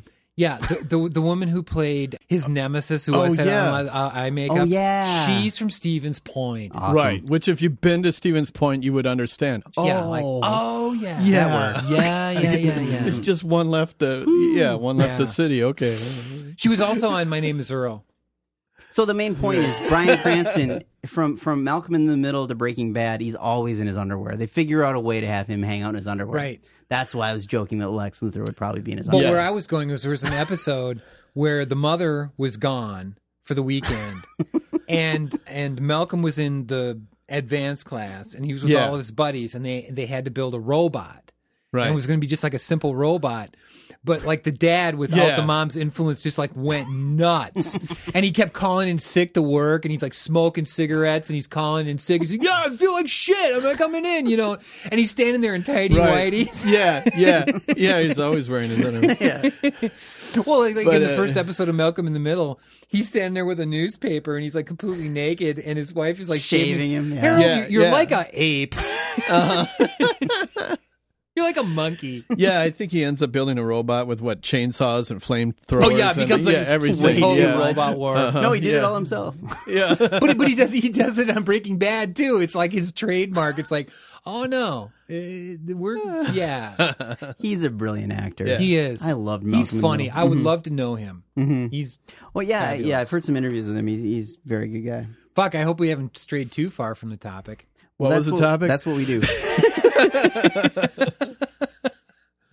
So, uh, so with- l- let's see. What was the? Oh, he was elected the Louisiana Railroad Commission at the age of twenty-five. Yeah, now think of that shit. Because I mean, the railroad was king. Yeah, You know, I mean, if you if you could pull that shit off, and he did it on an anti-Standard Oil. Yeah, that Yeah. would that would give him the power No to be kidding. anti-standard oil. yeah. No and kidding. guess how oil was probably transported back then yeah, by rail car. it's like well, one hand washes the other, as we say. yeah, I'm just we're just gonna keep doing like Colonel Sanders all Uh-huh. night. Thurston Hall. the third. Lovey, Gilligan, my boy. I always loved it when Gilligan had the coconut car and he would drive oh god, yeah. him around. God, I used to like piss myself laughing because you know, Flintstones coconut car. Thurston and Lovey, Yeah. they did what I would have done on Gilligan's Island. It's like, yeah, we're probably not going to get off, but it's really nice, and we got food, and we're actually pretty good. So we've got the smart guy who can figure shit out. So yeah, Yeah. Uh-huh. I'm just going to dick around, listen to the radio every now and again. The eighth member of the island. the voice on the radio. Yeah. voice on the radio. Today there'll be a missile downrange test. Well, that's right here. By my calculation, Spies from Japan have been. Uh-oh. it's like if you know where the fucking island is, Professor. Then oh shit. anywho, Well, I tried to get to the governorship, but you guys would not have it, so I'm willing to stall. Well, so when he was on the commission, though, he again, you know, opposed large oil, and Mm-hmm. he campaigned in, in 1920. He campaigned, fuck, you know, all right, I've been drinking, He you know, can't. he can't brain. He champagned. Yeah, he, here did we he go. complain? No, he can't brain. He can't brain. I need some bananas for my cereal. uh, he campaigned prominently for John M. Parker, who is who is uh, the father of Peter Parker, Yes. who later was bitten by a radioactive. Well, he, and he dies, and he has to be watched over by his uncle Ben, oh, also a rice magnate. race magnate. Yeah. Come on, no spoilers. Because with great power. right in San Francisco. San Francisco treat. He, he later became a vo- and this is actually also foreshadowing. So he campaigns heavily for this guy, this John Parker. But then he becomes a vocal opponent the minute this guy deviates Yep. Yeah. from what Huey Long feels is the way to go, calling him the chattel of the corporations. The Yeah. chattel. You, sir, do you smell that? That smells like mendacity. oh, God. Tennessee Williams, really? That's where we're going now? Someone's got to do it. Someone's on Wikipedia right now. Tennessee Williams. it's like Indiana Jones, but wrote more, did less archaeology. Did, did some shit. Anywho, so he first runs for governor in 1924, yes. but he didn't win then, right? Well, no, but he was Yeah. he was atta- again attacking Parker, Standard Oil, and you know really anybody Yeah. taking on all comers. You know, he, Oh, so- but he was reelected to the Public Service Commission. yeah, and that's when he began wearing the white linen suit White with the wide lapel. Yeah, I picture him as like uh, the Joker from the first Batman movie. No shit. No dressing in No those kind shit. of suits. Yeah, yeah. it's like, wow, you so. I mean, God, you'd love to see this guy speak live. Yeah. You know, Yeah, you just yeah. would. You know, with those. You know, honestly, if I could find one of those microphones, you know, like you, you see on old radio Yeah. where it's this big round thing and it's like the springs are holding in the microphone and everything, I Yeah, would totally yeah. get I would get that. yeah, there's little lightning bolts. I could, uh, I could, Yeah. lend, you- I could Yeah. lend you a newer version of that, but yeah. Ooh, there's a newer version. Oh yeah, I've got a newer version. The Ooh. reason we don't use those for podcasting is they're way too sensitive. So you could hear like jets and planes going overhead. So you have to have microphones that don't record every goddamn like an ant crawling across the pavement gets recorded by those microphones. So you can't use those for Are- this kind of event. Are you trying to Yeah. make some subtle reference to my gas issue? Yes, we we have to standard oil, We have- standard gas. We have to be careful, Madison. okay, gas it's, and it's electric. true. It's true. Yeah. I have had a problem with that on past recordings. We don't need that in every recording. No, we don't. we don't. But so part of part of his uh, policies, what he was trying to do was say that Louisiana was twenty second, twenty two percent illiteracy rate, the highest l- illiteracy rate in the country. They were really not doing well, and that was one of his major campaigns for office, and that was one of the major things that he was fighting for was increasing literacy. And the common man, I mean, this was his whole thing was about helping the common man get uh, you know decent roads, get decent books, get decent um, well even healthcare and food. He was trying to get yeah, Yeah, he actually More he to the did a, people. he did a really good job of that. Uh, but but And- getting back to the election Oh, of 24, you know, he the main thing was he he said, well, it was because the rain was so bad, Yeah. which in Louisiana the rain is really bad. It's like monsoon. yeah. But it was that Huey opposed the Klan. right. Okay, now but ba- ba- 1924 Louisiana, you're opposing the Klan. Really? That's pretty crazy. Yeah, well, he said a bunch of people couldn't get to the voting booth because uh, th- the roads were too muddy s- on, on election day. That's right. But he also was, yeah, one of the candidates opposing the Klan. The Klan was huge in the 20s. There are Right. pictures of a huge Klan march going down State Street here in tropical Madison, Wisconsin in the 20s, hmm mainly Yeah. opposing Catholics and Jews. Because they're not like Yeah. us, Right, common yeah. folk. I just think of that uh, Cohen Brothers movie where they're like, I can't see anything out of this hood. It's a bad idea. My wife spent all day. Yeah. Where the fuck were we? Who? It's Huey Long, some guy. The election of 1928. Oh yeah, well yeah. Now we're moving on to twenty eight. Yeah. ooh, ooh. Hey, Victor. Miscata! Go, Victor, go. I got it! Miscata! He won the election, Mr. Kata! 1928! Signed Juan's mother. uh, well, in the election in 1928, where he did in fact win, because he had spent four years, you know, building. You know, in a lot of ways, Huey Long's kind of like Richard Nixon. It's like he just like, oh no, oh no, I'm gonna keep building that base. Yeah. Well, that's the beauty of this type of politician is that he was serious about the base and he was the head of the railroad. He was he was in charge of everything and that made him more powerful that he was in control of so many different committees and groups and commissions and and then he was yeah, going to become governor and then keep everything else in his power as well Right. which just allowed him this demagoguery that you don't usually see. Usually, it's someone who just I'm gonna work on the governorship, and that's my main focus. But he he was ground up, and that's the interesting part about Huey Long um, is is his influence. Is it just is exponentially spread because he was doing he was doing some shady things like making state workers spread his own newspaper and Oh yeah, yeah. I Oh, mean, yeah. like, Amazing. All the things that Scott Walker has been accused of, and in fact is guilty of. oh totally But, Yeah, I- but I- we don't like Scott Walker, but A- we a like lo- Huey Long. Why- I- what? I- Well, no, a lot of the things Huey Long did it would be considered, you know, corrupt politics. uh, Oh, yeah. Well, uh, yeah. wrong. But at the time, and I'm not saying this makes it right, but at the time, that's how every politician worked that's right. in, in Louisiana. you were just stumping. you're better yeah, that's ju- and he was just better at it than yeah the That's other true. guys. Yeah, Well, and and this is where where Huey, you know, uh, first used the slogan "Every man a king, but no one wears a crown," which is actually really good. And of course, that was from William Jennings Bryan. Mm-hmm. And actually, the speeches of William Jennings Bryan are really fascinating because um, he ran for office, uh, at least in a couple of occasions for president.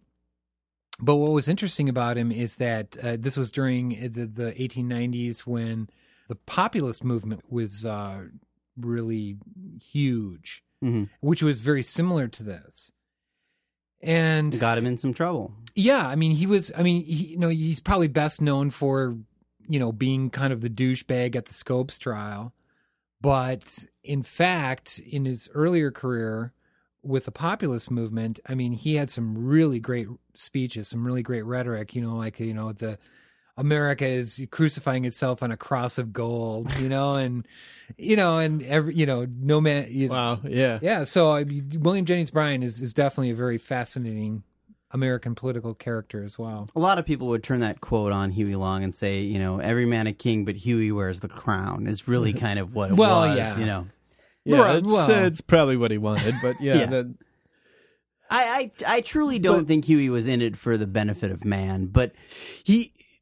But That's hard to say. I know, I know Yeah, it's I- such a yeah. That's hard to say. balance. See, that's that's like, ooh, I don't know. In my heart of hearts, I just I just think it was all about the power and the quickest way to get it would be to make promises. you and could make do certain arguments things. either way. Yeah, I and know, that's I know. why he's such an interesting character. Yeah, he's because fascinating. He's but a it- it full cuts picture. both ways. Yeah, he's I a feel- full I, picture. I have a feeling he really liked the common the common yeah. man. Oh yeah. you know, and and if he wanted to be in a you know a beer hall with a bunch of people, he'd want to be a bunch of common. Oh, there were there know, were yeah. stories just have a started good- about him. yeah. there were stories started that he was an alcoholic. Yeah. and he drank a lot. But and then as soon as those stories started running around, he stopped drinking.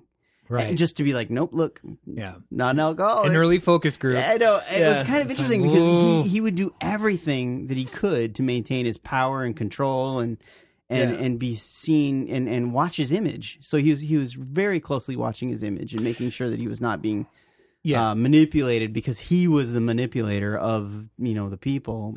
We And- wouldn't throw that on him. That's right. So it's it's like it, it cut both ways. I mean, so so he would always describe the corporations or utilities companies or the wealthy as parasites who took more than their fair share from the common man. Yet Yeah. on the other side, Yeah. you know, it's yeah. Is this where we get maybe bring up the deduct box? The D Dug box. Yeah. D-Duck box. uh, and did they ever find the D-Duck box? No, No. they did not. So- S- the deduct box is essentially a slush fund. Yeah.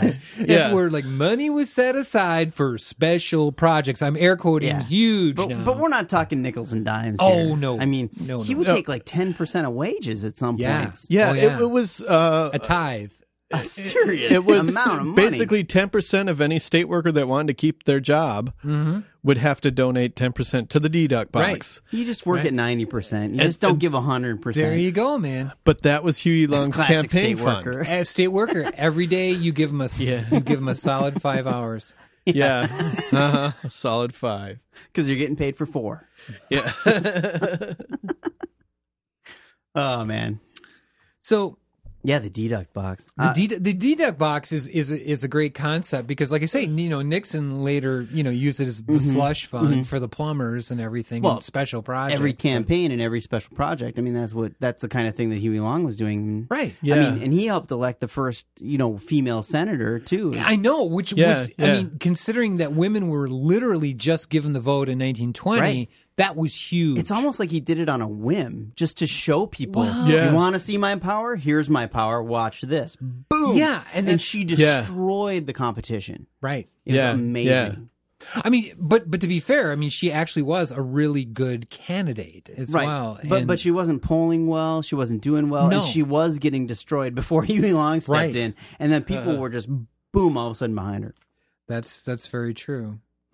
And yeah. you know so i mean he the 1928 election i mean eh, you, you got to believe that even before the great depression there was a huge class difference and a huge class struggle going on especially in louisiana where most of the people were rural not very well educated and no paved public roads and i mean, I mean that sounds almost stupid it to say does. now They It's had like two major bridges, and that was it. i know And this is a The state where whole the fucking Mississippi runs through it. exactly Well, Yeah. the Delta. I mean Yeah. yeah New, no Or- shit. I mean, I, New Orleans is is I- a beautiful place. I mean, I Oh, was there yeah. after Katrina, and honestly, it was a very sad place at that time. And I went to Mm-hmm. Tulane, and I heard the governor speak. And it was, it's a very beautiful city, and it's just too bad that it, they got hit so hard by Mm-hmm. the Hurricane Katrina. But beautiful place, and uh, you know, he paved thousands of miles of highway, and that That they're still using. yeah, that I was mean, no exactly. joke. He was really doing it. He was building bridges. He was paving roads. He was he was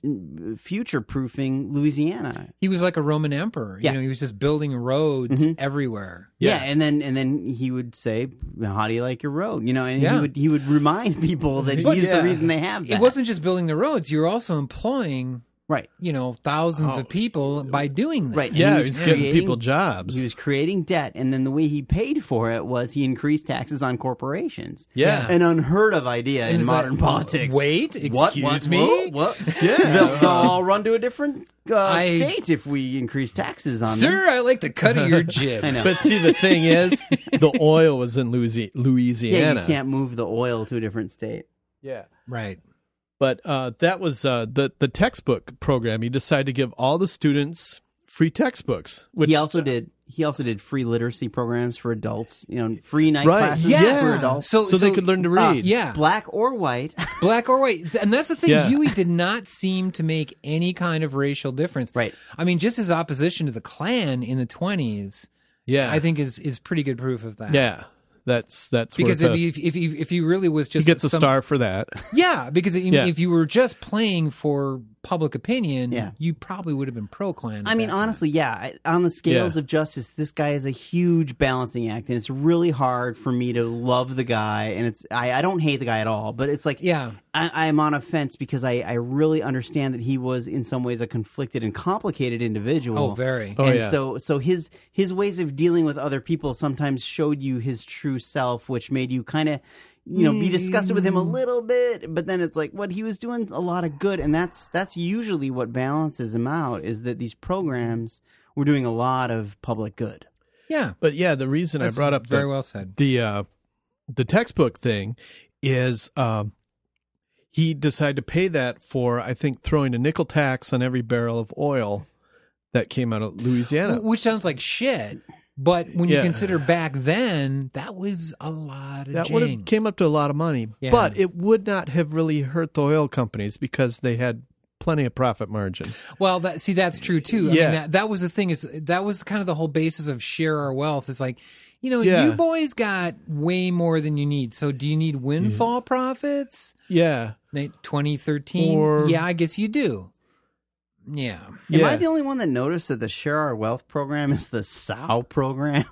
No, so I, dumb. I, Yeah. I- I'm like- so you got to you got to think about acronyms. people. I know. Yeah. You, got to acronym that out because But, that, uh, that just uh, seems like a pig at the trough, you know? Ken Burns did a, a great documentary on Huey Long. Yes, he did. And um, Did it? Did the camera slide slowly from one side to the other as he was looking at a photograph? Louisiana, a house divided. Yeah, yeah, yeah, it did. And his But- haircut, man. But but one of my uh, It's a maybe mole. criticisms of it i- is you know he he interviewed a people mole. that were alive during the Huey Long um, Oh, they period, hated him. A- and and they would say, well, I was for the textbook program, but I just didn't like how he wanted to pay for it. yeah, and it's like, and I'm guessing you're probably from some of the finer families, Right, right. But Yeah. Ken Burns' m- movie, I, he may have mentioned it, but he didn't really dig into the details of how uh, Huey Long was paying for things. No, is Uh, that the? well, but- I, I remember that movie. There's Maybe- a woman. Yeah, Uh, it was a woman. There's a woman who was like, Yeah, I "We think- talked about assassinating him pretty much every time anyone got Yes, together." yeah, yeah. Someone was like, "Let's go kill that Huey Long," and I'm like, Yeah, "Holy yeah, shit, lady! You know yeah. you're on camera, right?" Yeah. But I'm sorry if you're talking textbooks for every school child or a nickel tax on oil. Yeah, what an asshole. Yeah, I mean, can't you? I mean, it's Me, like right? okay, let's do this. Let's just get it done, man. I mean, Oh, no It's- doubt. No doubt. I mean, that's the Yeah. thing is like there were so many. It, it's like if you could cherry pick through Huey, Huey Long's career and just like take this bit, you'd say, oh, you know what? Perfect. Yeah. Fine. Yeah. Love it. But then there's this like other side deduct box. Yeah. yeah, Or, uh, where I must delve into the powers of the Sith. yeah. He was definitely a Sith Lord. oh, yeah. I mean, Yeah, yeah, no yeah, doubt yeah, about oh, it. This is- yeah, yeah. I don't think there was room for a Padawan learner there. It was is, uh, just Huey Long. know, Emperor Palpatine. Yeah. yeah, total Palpatine. I always love that scene where, you know, he's talking to him and he goes, "Well, you know, there are powers that you can learn, abilities where you can." I'm like, you can see he's like, "Yes, tell me more." oh, I didn't realize I had to lose an arm and two legs. I mean, this kind of blows, but okay, fine. yeah. But uh, so once Long became governor, and he was governor from 28 to 32, although some would say from 28 to 35 when he was assassinated. Basically, yeah. Mm. Yeah, basically he was from 28 to 35. Well, he And that- went that- to the Senate. That's well, he went to the Senate, but Right. Well, we'll get to that. Th- That's probably the biggest criticism along is he didn't uh, once he gained power he didn't give it up. No, Yeah, no. it was about getting more power and He's keep kind of going. a, a kind of a Putin-like character in some ways too. It's like, Right. oh yes, I, I would like to endorse this candidate, who of course will do everything that I say. yeah. I think that's what His name is Darth Maul. I, I there was some politician and it per- perhaps it was the guy that Long placed in the governorship to replace him. I, I think they said uh, on the Ken Burns movie that he was so agreeable that one day a leaf blew on his desk and he signed it. That's kind of Nice. awesome when you think Uh, about it. so actually, I have been to uh, the Lu- Louisiana Capitol, Did and you see the bullet pock marks? Are we jumping ahead? We no, probably shouldn't well, do I, that. I actually did. I, I kind of ran to them, and, and then and That's then what I would do. I didn't know at the time. and then Uh-huh. I also went out to you know where they have the statue and everything. It really is quite an impressive edifice. I Mm-hmm. mean, it's it's it's almost Egyptian in its scope. Oh, It's kind of phallic too. I mean, it's just kind of like yeah, it's a big granite penis. I am the kingfish. Look at my huge granite dick. yes. So so so once Huey became governor, you know, he he moved fast and he moved hard. So you know, he fired just like hundreds of opponents. Mhm. So it was like, Mm-hmm. Yeah. oh yeah, you didn't vote for me. Hey, here's your pink slip. Bye Right. and I mean, this was like all levels from like the tiniest secretaries up to these like division heads. Mhm. He Mm-hmm. Yeah. just got rid of and, you know, made sure that everyone was a long supporter. Hey, you, paperboy. Were you making fun of me? You're fired. Look at me. I'm the kingfish. and that's uh you know in wisconsin they, they built up kind of um with the during the La Follette era a real uh, level of integrity the civil service system to separate the government from the politics and Oh, uh, yeah. and basically Scott Walker is tearing that apart as fast as he can, and there's Right. actually some Well, this is- scandals with some political appointees uh, Right. getting uh, sort of magic raises and all kinds Oh, of stuff. there are some magic raises. Those are Yeah. kind of fun to read. Oh about. yeah. Oh, I'm shocked. Shocked to hear that. no, no, his original pay was a set politician wrong. that's not oh boy yeah. I can't imagine why this is unprecedented. I I declare shenanigans. yes, yes. I've used that more often than not. Shenanigans. declaring shenanigans, and people will look at me like I've, I've lost my I mind. declare shenanigans. I'm gonna have to use that. You gotta use the 1920s voice though if you're gonna declare shenanigans. Then I That's it. pitched a nasal. yeah, right, right. I declare shenanigans. I used to go to a bar in uh, Eau Claire called Shenanigans, Wow. and yes, Shenanigans did. What's that bar with all Yeah. the shit on the wall? Oh, you mean shenanigans? Do you have to wear 31 pieces of flair? I mean, if you want to wear the bare minimum of flair, 31. so you want me to wear 31? No. No, it's what you want to wear. But it was at the same period of time, which Tor mentioned earlier, where he did all these huge public works, which again, kind of falling in line with, you know, like Mussolini, Hitler, Stalin, you know, they, Mm-hmm. Yeah. they did do a lot of these public works. So a lot of these figures have many of the Uh-huh. same trajectories. Mm-hmm. And you know, I've managed to refrain from the trains running on time thing, Mm-hmm. which is good because apparently that's a little overrated. Mussolini didn't actually make the trains. You- I'm trying you mean not they to relate sometimes. I'm not trying. Yeah, so Yeah. trains were late sometimes under Mussolini people. Well, yeah, I mean, Oh, we'd be yeah. kind of like, oh, we have to be there by 5.15, ciao. I mean, you just can't This really- is Italy we're talking about. Yeah, I here. mean, you can't really picture people Yeah. in Italy going, ah, you know, I'm really oh concerned. shit! Now that about- Uh, mm, Mussolini's in charge, these got to run on time. And Fuck it. yeah, yeah, yeah. Maybe in Germany, but yeah, not. Italy. Oh god, in Germany the trains fucking ran on time. Oh, yeah. Uh, that was expected, and it damn well Ah. better happen. Often Yeah, led to yeah. a gas chamber, but the day the crown cl- cried is no longer Yeah. an option. So, so obviously, you know, when, when Huey would try to put, you know, being from such a radical position, when he would try to, to push bills through the legislature, oh, yeah, there was some shit. There was a lot of pushback. And Huey didn't forget that. He worked the system. He made sure that that just like didn't happen. I mean, you you have to remember. I mean, he's his his system that he created in Louisiana is not unlike the, the Koch brothers, the Coctopus, where you know Mm-hmm. Yeah. they're just at all levels, Every yeah, working tentacles every angle. Mm. everywhere. Yeah, yeah. exactly. And he was yeah, but with with the opposite political goals. Exactly. Yeah. yeah, Yeah. But but let's not forget it's it's it, it all is enabling his his power and and he would run these it's committees. helping Louis. It's it's all helping Huey. Huey, And yeah, I- I'll Google yeah. but yeah, I mean, it all helps him, and and it also you know aids his policies, and then he used his salesmanship that he had, you know, going door to door to run these committees and run these things Right. and, and sell all his proposals to the public. And that's another thing about many of his speeches is that he he was one of these first guys to have wagons farther back with speakers that would project what he was saying so other people could hear him far out into the distance. Yeah. Right. Because he people used started that. technology. Yeah, Yeah. people would And come he from used all over to hear radio. him. Yeah. He used radio very Uh-huh. heavily. He was like he was a, really an innovator.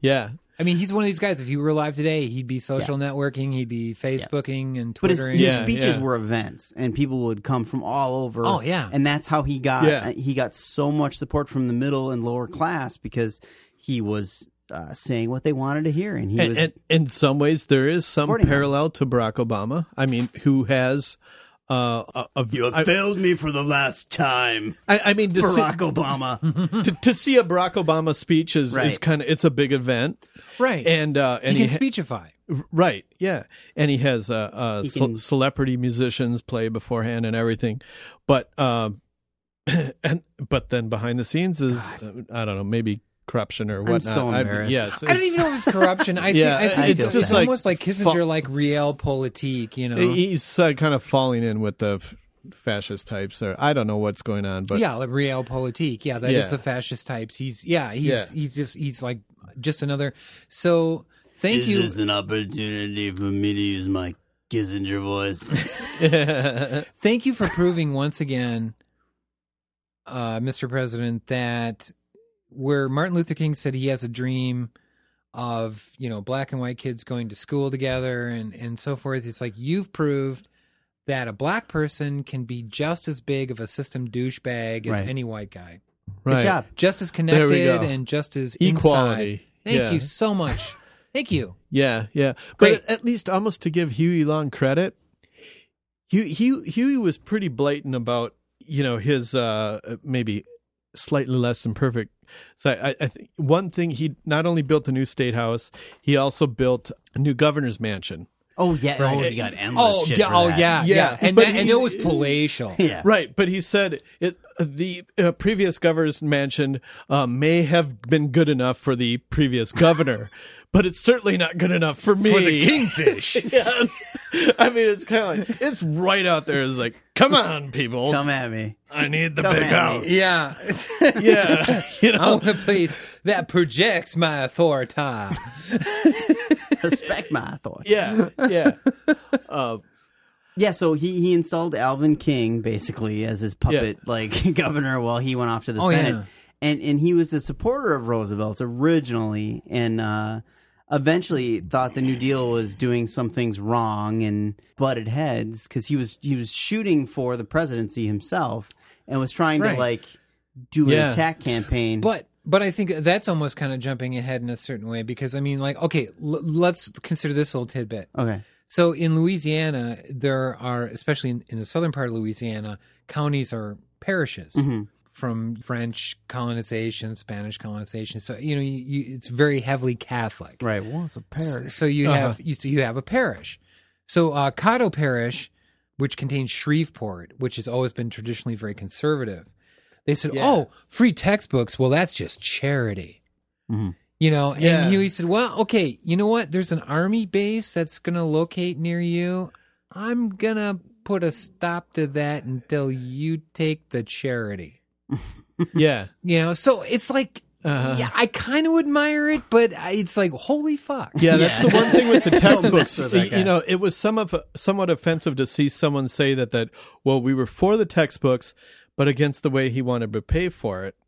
But it was obviously there was just huge assholes out there, in, especially in Shreveport, that would say, uh, "Oh, no, no, that giving textbooks to someone that's just Oh, not, not like, that's charity. yeah, like a learning. poor person wouldn't So- want to some of ex- those some of those kids are colored. You got to pay for the learning. yeah, it's it's, it's like it, somehow it would offend them if we give them a textbook. Yeah. Yeah. Oh, it- yeah. it- it offend their dignity if we give them a textbook and they're too proud to take the textbook. They won't know what offend means unless you give them a textbook. So. Right. Yeah. I, I mean, it's just ridiculous. Well, and, and the five cent per barrel tax that you were talking about, Huey called it the occupational license tax, which is uh, like really kind of awesome in a certain way because he was like, Uh-huh. you could just see him up at like three in the morning, just like writing this shit down. Yeah. yeah. And you know, honestly, I've always kind of thought that the character of Foghorn Leghorn was Yes. was, was kind of like Huey Long. He's like, Yes, "Ah, I yes. call it I'll say I'll say I boy. say- I say- I say boy. Yeah. I'm going to call it an occupational license Oh my tag. god! I'll never look at Foghorn Leghorn. Oh, we should we should lobby for a Huey Long movie starring Foghorn Leghorn Oh, as Huey Long. Oh my god! yes. All the animal politicians. Oh, Yes, and that I'm, would It'd sa- be be like awesome. a Daffy Duck would be Carl Weiss. Oh man. I'm actually thinking of Egbert, Oh, the Egbert. little kid. Egbert would do it. He was always like smarter than Yeah, him. yeah. Well, boy, Uh, you got to learn how to play ball. Oh, Egbert.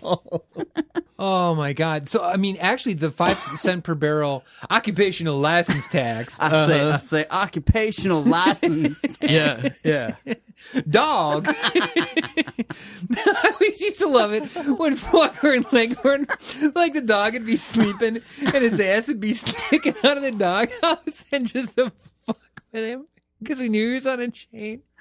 He'd pick him up by the tail and he'd have like a flat board and he'd just paddle him on the ass. Past where the chain would go. oh, fuck. Oh God. Jesus. Oh, God. Okay. Focus. so that led to im- impeachment proceedings. Yeah. and it's like, oh yeah, this is gonna work when he controls the entire Mm-hmm. Yeah. state machinery. Um, That's like, yeah, where have I heard that before? We don't like this guy. Let's impeach him. so of course, you know, Huey went on a huge speaking tour. He was like ruthless, and he he used to say, "I used to get things done by saying please. Now I dynamite dynamite him out of my path." yeah. Yeah. Well, okay, that's yeah. So this is a little bit because Huey Long was opposed so severely by these really entrenched, you know, assholes. Yeah. it- he decides to, you know, just ramp it up and well, screw morality. I'm just going to plow right through and get her done. You know what I mean? It's Mm-hmm. we should also so that- mention yeah. too that Huey also funded.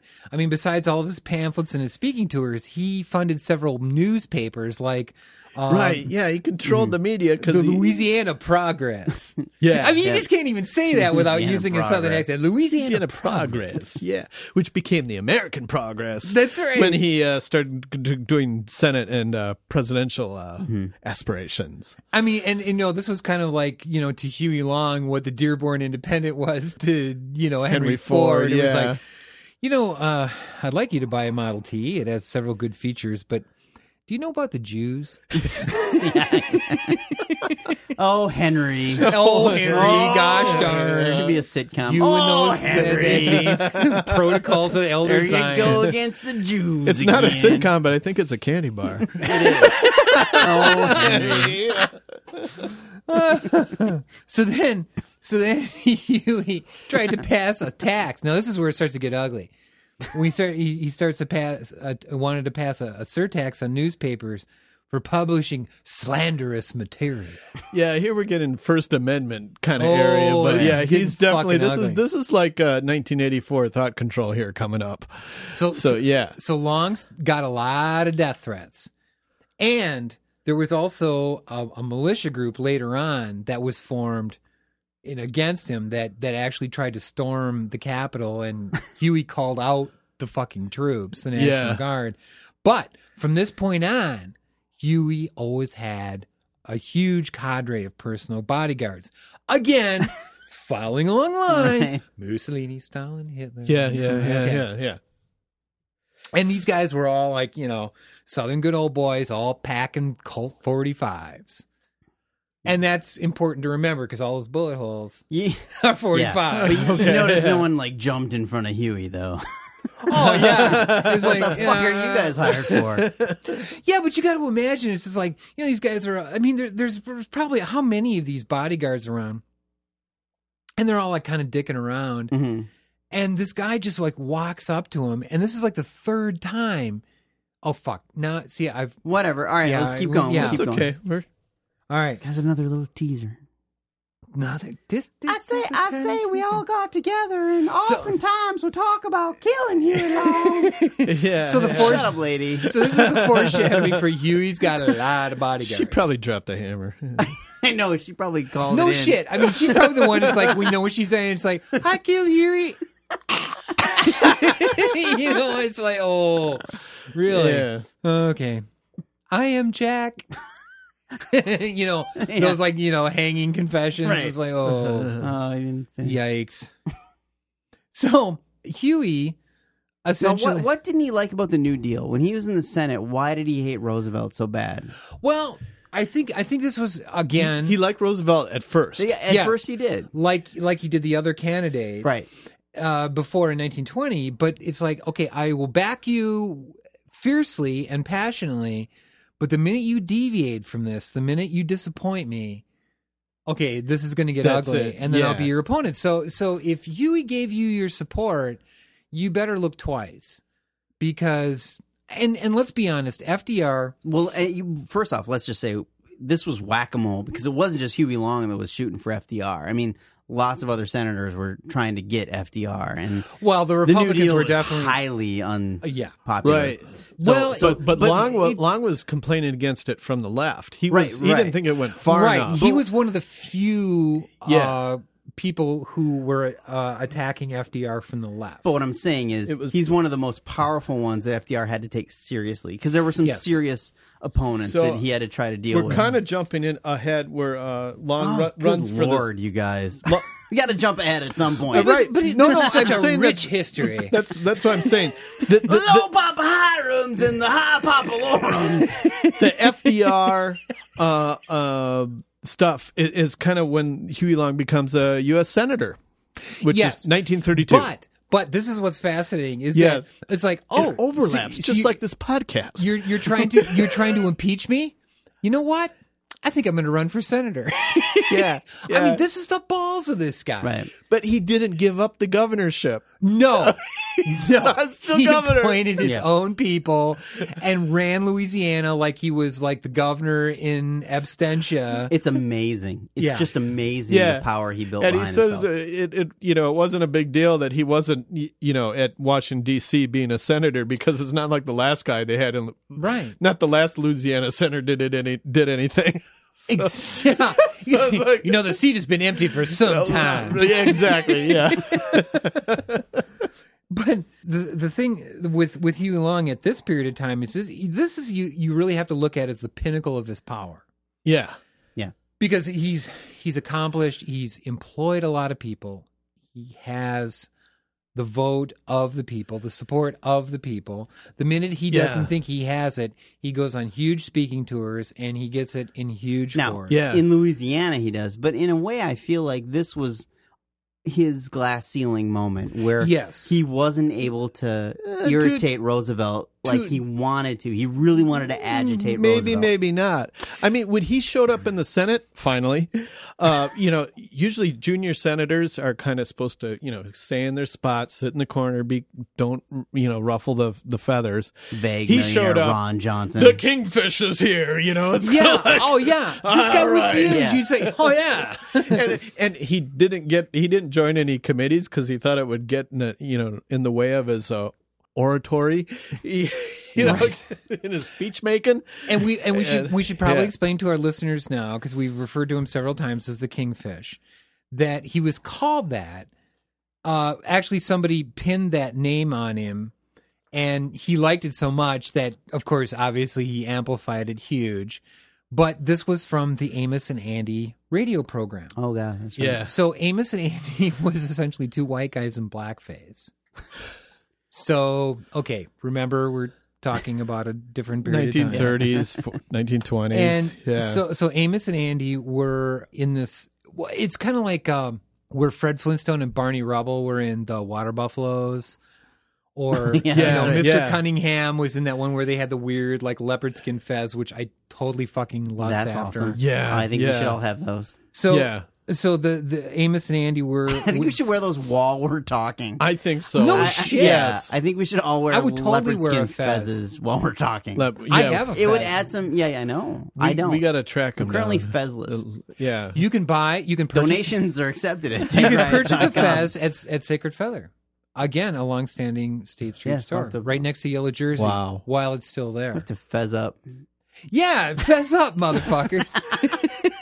you know That's maybe right, we should Dick do Riot. that maybe we could Fess get a up, discount if motherfuckers. if we allowed them to claim that they're official fed supplier of tank riot oh, Sacred Feather. wow. fez supplier of Tank Riot. These guys For all your have brought fez the needs. fez back. I'm taking it back, people. Taking it back. So this in Amos and Andy were both in this group. They were the master of the Mystic Knights of the Sea Lodge. Well, you know, and they and they both belonged to that, and so they they called him the kingfish. That was his like, we're going to call you Pinto or Flounder. Why Flounder? Why not? Shark bait. Hoo-ah. so that's you know so that he became the kingfish. Kingfish. and he kind of, you know, he was kind of like Wild Bill Hickok. After a while, he kind of inhabited that role, you know. Yeah. So then, when when uh, you know Long was governor, you know he was really into LSU, you know Louisiana State University. Yeah.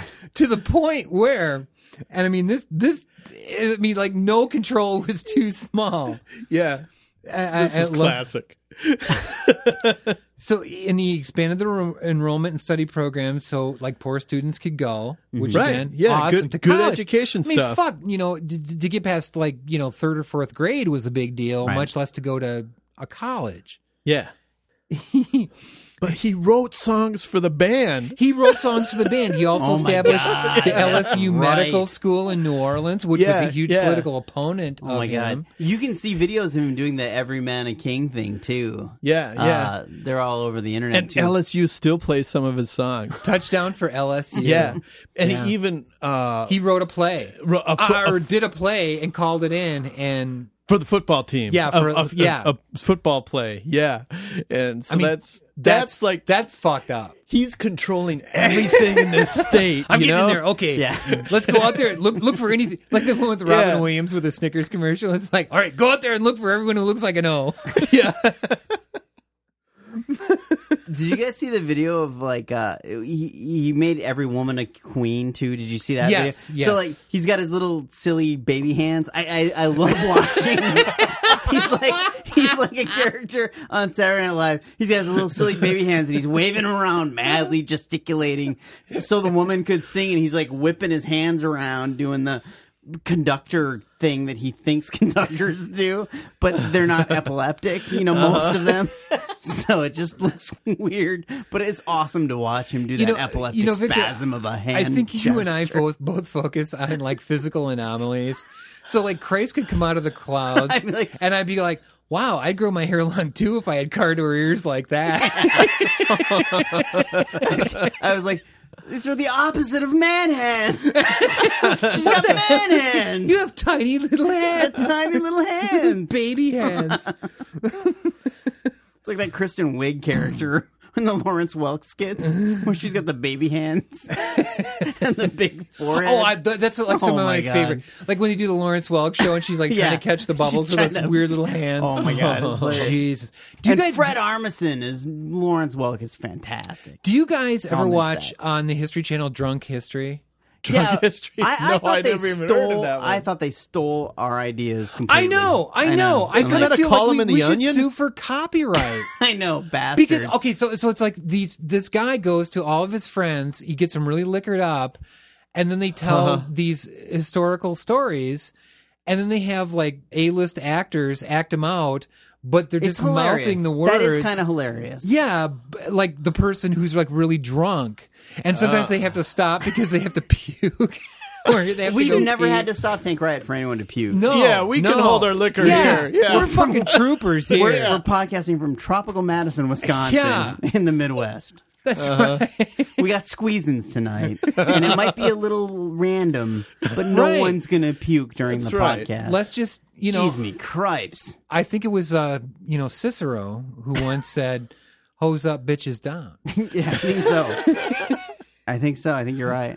But but I, I felt there was Jeez some- up, bitches there down. was That's some- what I meant to There was say. some copyright infringement there. I was like, come on, really? You've got to do drunk history. I know. That's exactly how I I, I felt. looked at that and I kept Yeah. thinking, "Wait a minute, where have I seen this before?" they're, they're talking about Teddy Rose, the Teddy Yeah. uh, with the Rough Riders and all that. yeah, I'm like, hmm. exactly. It's like, oh, please, come on. we yeah, did all I'm this. thinking of is Winston Churchill. That's a historical drinker. Oh Yes. yeah, Yes. I always loved the the stories about where he would be like he'd smoke fifteen Snarkiest of those bastard in double the universe. Uh-huh. robustos a, a day. And then you know, so I mean, this is like a huge cannon, and fifteen of those Yeah. a fucking day. Oh yeah, and then he'd drink all day. And he, he would say, like, well, how do you make a, a good martini? He said, well, you just pass the vermouth bottle over the gin. you know? And it's like, oh, Jesus Christ. So then when he'd be staying at the White House, he'd be up at all hours of the night because obviously, you know, he'd been smoking 15 of these huge cigars and drinking all day. And he'd be like totally naked walking around the White House. And you just got to think of that. It's like, we shall fight them in the fields. it's like, really? and you're totally naked? That's so awesome. It is awesome. Yeah. I'm down with that. I would, I would too. It's like, Winston, let me pour you. Would you like a fresher? yeah, that, that takes some balls. It was like you know, America's you know the home of you know the United States president. Yeah. and you just decide to walk around naked. Yeah. why not? Yeah, I would, yeah. I mean, it's like if, if you were asked to speak before Parliament or something, or you were at Buckingham Palace, wouldn't wouldn't you be tempted to just say like, yeah, I'm gonna bare ass it down to the kitchen and see Yeah. if there's anything in the fridge? Do you have a favorite Churchill quote? Or is that Vermouth one your favorite? Uh, no, there's a couple of, Yeah, of- there- he's such a good speaker. he, oh god, he's an awesome speaker. But um, the the ones that I always loved is is like his dinner parties, Mm-hmm, hmm and there was this woman who Oh, yeah. just hated him. Yeah. And she said, "Oh, if you, you were know- my husband, I would poison you. Yeah. And he said, Madam, if you were my wife, I would drink that poison. that's You my know, it's like, favorite." oh, Yep. good man. Yeah, you nailed it. And then the- he wrote this like poem about his his favorite dog was the poodle, Mm. but he also had pugs. And he, he like wrote this like really weird poem about it's like little puggy wuggy. and you just picture Winston. Winston Churchill No shit. doting over his pug. Oh God, he was awesome. Yeah. Yeah, The poison one is my favorite story. Anyway. yeah. All right, so Huey had a short-lived career in the Senate, and uh, all right, so he had a couple face-to-faces. He had a face-to-face with Roosevelt. Well, no, no, no, no. Let's talk about the Roosevelt thing Okay, because I, I think Roosevelt, in some ways, does not deserve the acclaim that he has gotten in, in some ways. part of it goes to who you belong. Yes, and, Yeah. and, and other and other advisors. I just want to get to the assassination. I'm saying, but you, You know guys what? are all like, Well, hey, All right, we, we you were gotta hitting talk the about Roosevelt. FD, FDR No, thing. let's let's FDR. talk about FDR. FDR. yeah. Now, FDR, let's be honest, was from an old moneyed East Coast patrician family. Yes. So yeah, he's seen as like Mr. New Deal, you know, got us out of the depression and and and so on. But really he supported it enough whereas you can kind of question where Long really was very extreme and did a lot of things for the people of Louisiana. Mm-hmm. But then maybe used some very extreme methods in order to get there. FDR to he me taxed the rich for God's sakes. Exactly. That Yeah, yeah. bastard. Whereas no F- wonder they wanted to kill him. Yeah. FDR to me was always one of these very real political opportunists Right. who But he would know that Long is also a huge political Oh, opportunist. he knew Long was on his tail. but probably Yeah. better but probably better in some ways well, yes both were political opportunists however fdr being from this old patrician family and everything i i always i mean by 39 the new deal was like done you know it was just done so all those like radical reforms the wpa and the ccc and all that you know th- so then the same list that they used for the ccc which was a great idea I mean, if you want to cut down on defaults on student loans, say, well, here's an opportunity you could build up the country's infrastructure and pay off your student loan. Oh, oh, there's a good idea. Back then it was just, you know, having a job. But then FDR used those same rosters to say, well, you know, we can use this for a draft. Hey, Yeah. that works. Yeah. So, so I mean, to me, FDR was always the the more blatant political opportunist. Right. So so I think that that when a person like from his background came in at you know the height of the depression and proposed all these you know new deal policies long was a believer just like he was earlier on in the campaign in 1920 but then he said oh yeah this guy he's not really going to take this as far as i would like it so that's that's when huey started to evolve his you know share our wealth Yeah. and that's where it gets so socialist, so Marxist, so whatever tag you want to put on it. But it's actually a more equitable form of capitalism. It's a regulated form of capitalism where taxation is more toward the rich than it is toward the poor. So, in other words, uh, like now where everything is funded by recreational consumerism and taxes on, I guess, what used to be called the middle class. Now is um I mean because the middle class I don't There is no believe middle truly class yeah anymore. they don't exist it's just bullshit Yeah, but you have to. You see what we're missing, and we're missing a Huey Long now because Huey Long he initially started with Roosevelt, but then when Roosevelt wasn't going uh, radical enough, yes after the rich to redistribute the wealth, he turned on him Long turned on him. Roosevelt countered that by the second New Deal plan, uh, where Roosevelt introduced Social Cu- Security, the Work Projects Administration, the National Labor Relations Board, Aid to Dependent Children, the National Youth Ad- Administration, and the Wealth Tax Act of 1935.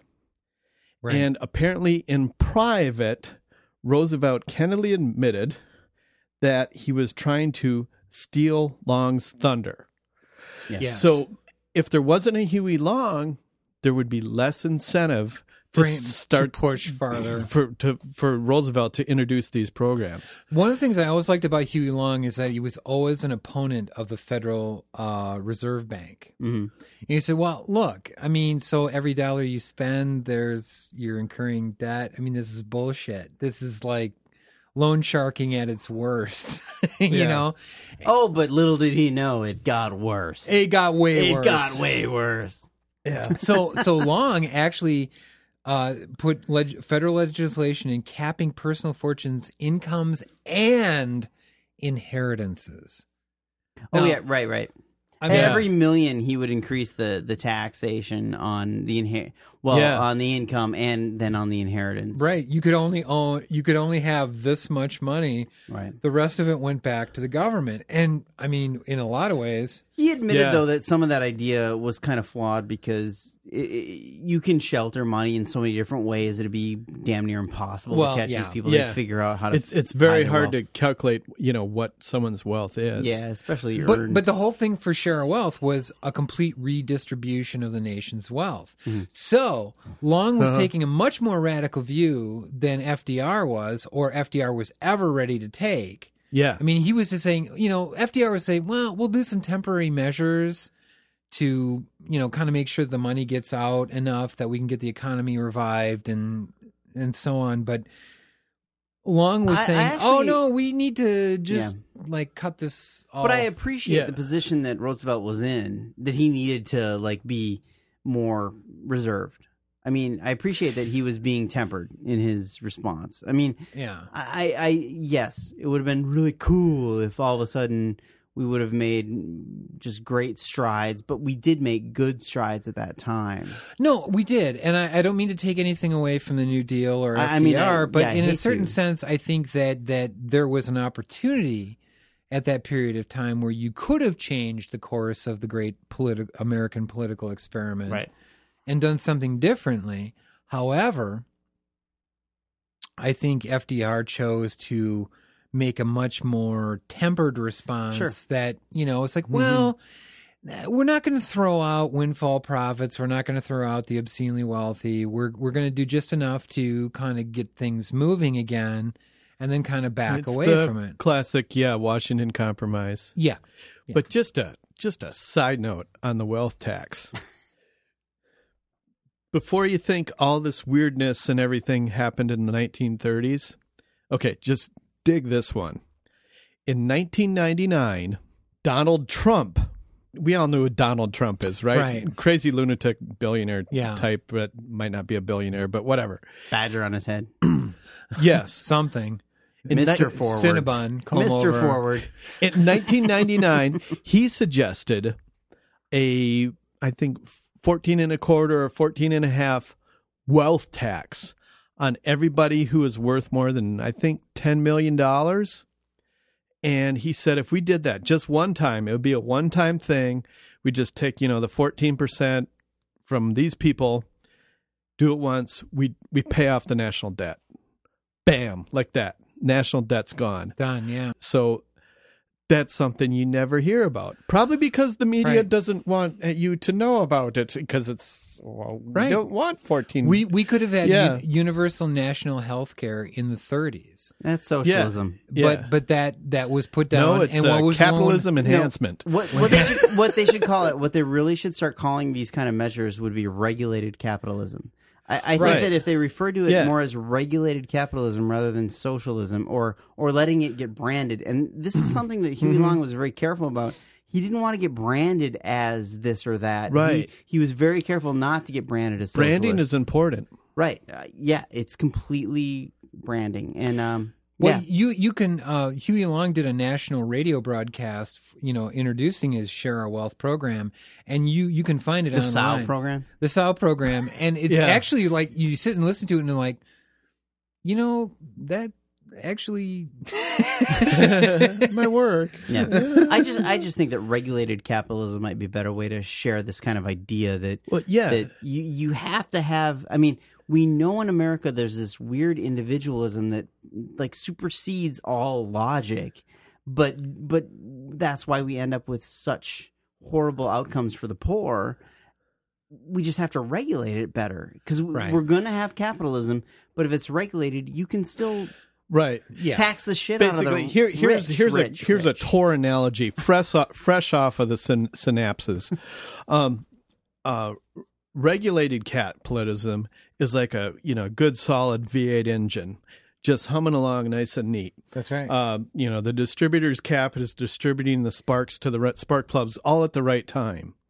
Unregulated capitalism is like only piston number three is getting the sparks, nobody Right. else. or all eight pistons are banging against the cylinder wall At the same cylinder wall at time. the same time. Yeah, yeah, it's like it just doesn't run as well that way. Yeah, but, No, the, you're but- right. but the thing is, is that if cylinder three's happy and they're not needing to go anywhere, they're Right. fine to just sit in the parking spot they're at. Right, they might be You know, happy, but that right. doesn't. But the the whole is I not know, happy. So But they that don't that therein lies the necessarily problem. Give a shit. And Yeah, we is have to what my realize that, point would be. that even in this period of time, when you called somebody a communist, that was a very serious charge because obviously you had the Palmer raids in 1920.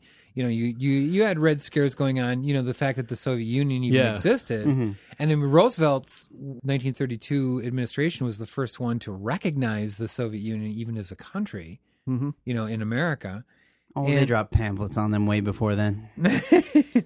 but but uh, when when Long was accused I mean, of being we, a socialist, we were we were in the red and white fight. I mean, we were dropping pamphlets on Russia before then. Oh yeah, yeah. oh, I'm yeah. just saying. 1917 Vladivostok. Yeah, I mean, yeah, 1919 Yeah. actually. Yeah, we were there. yeah.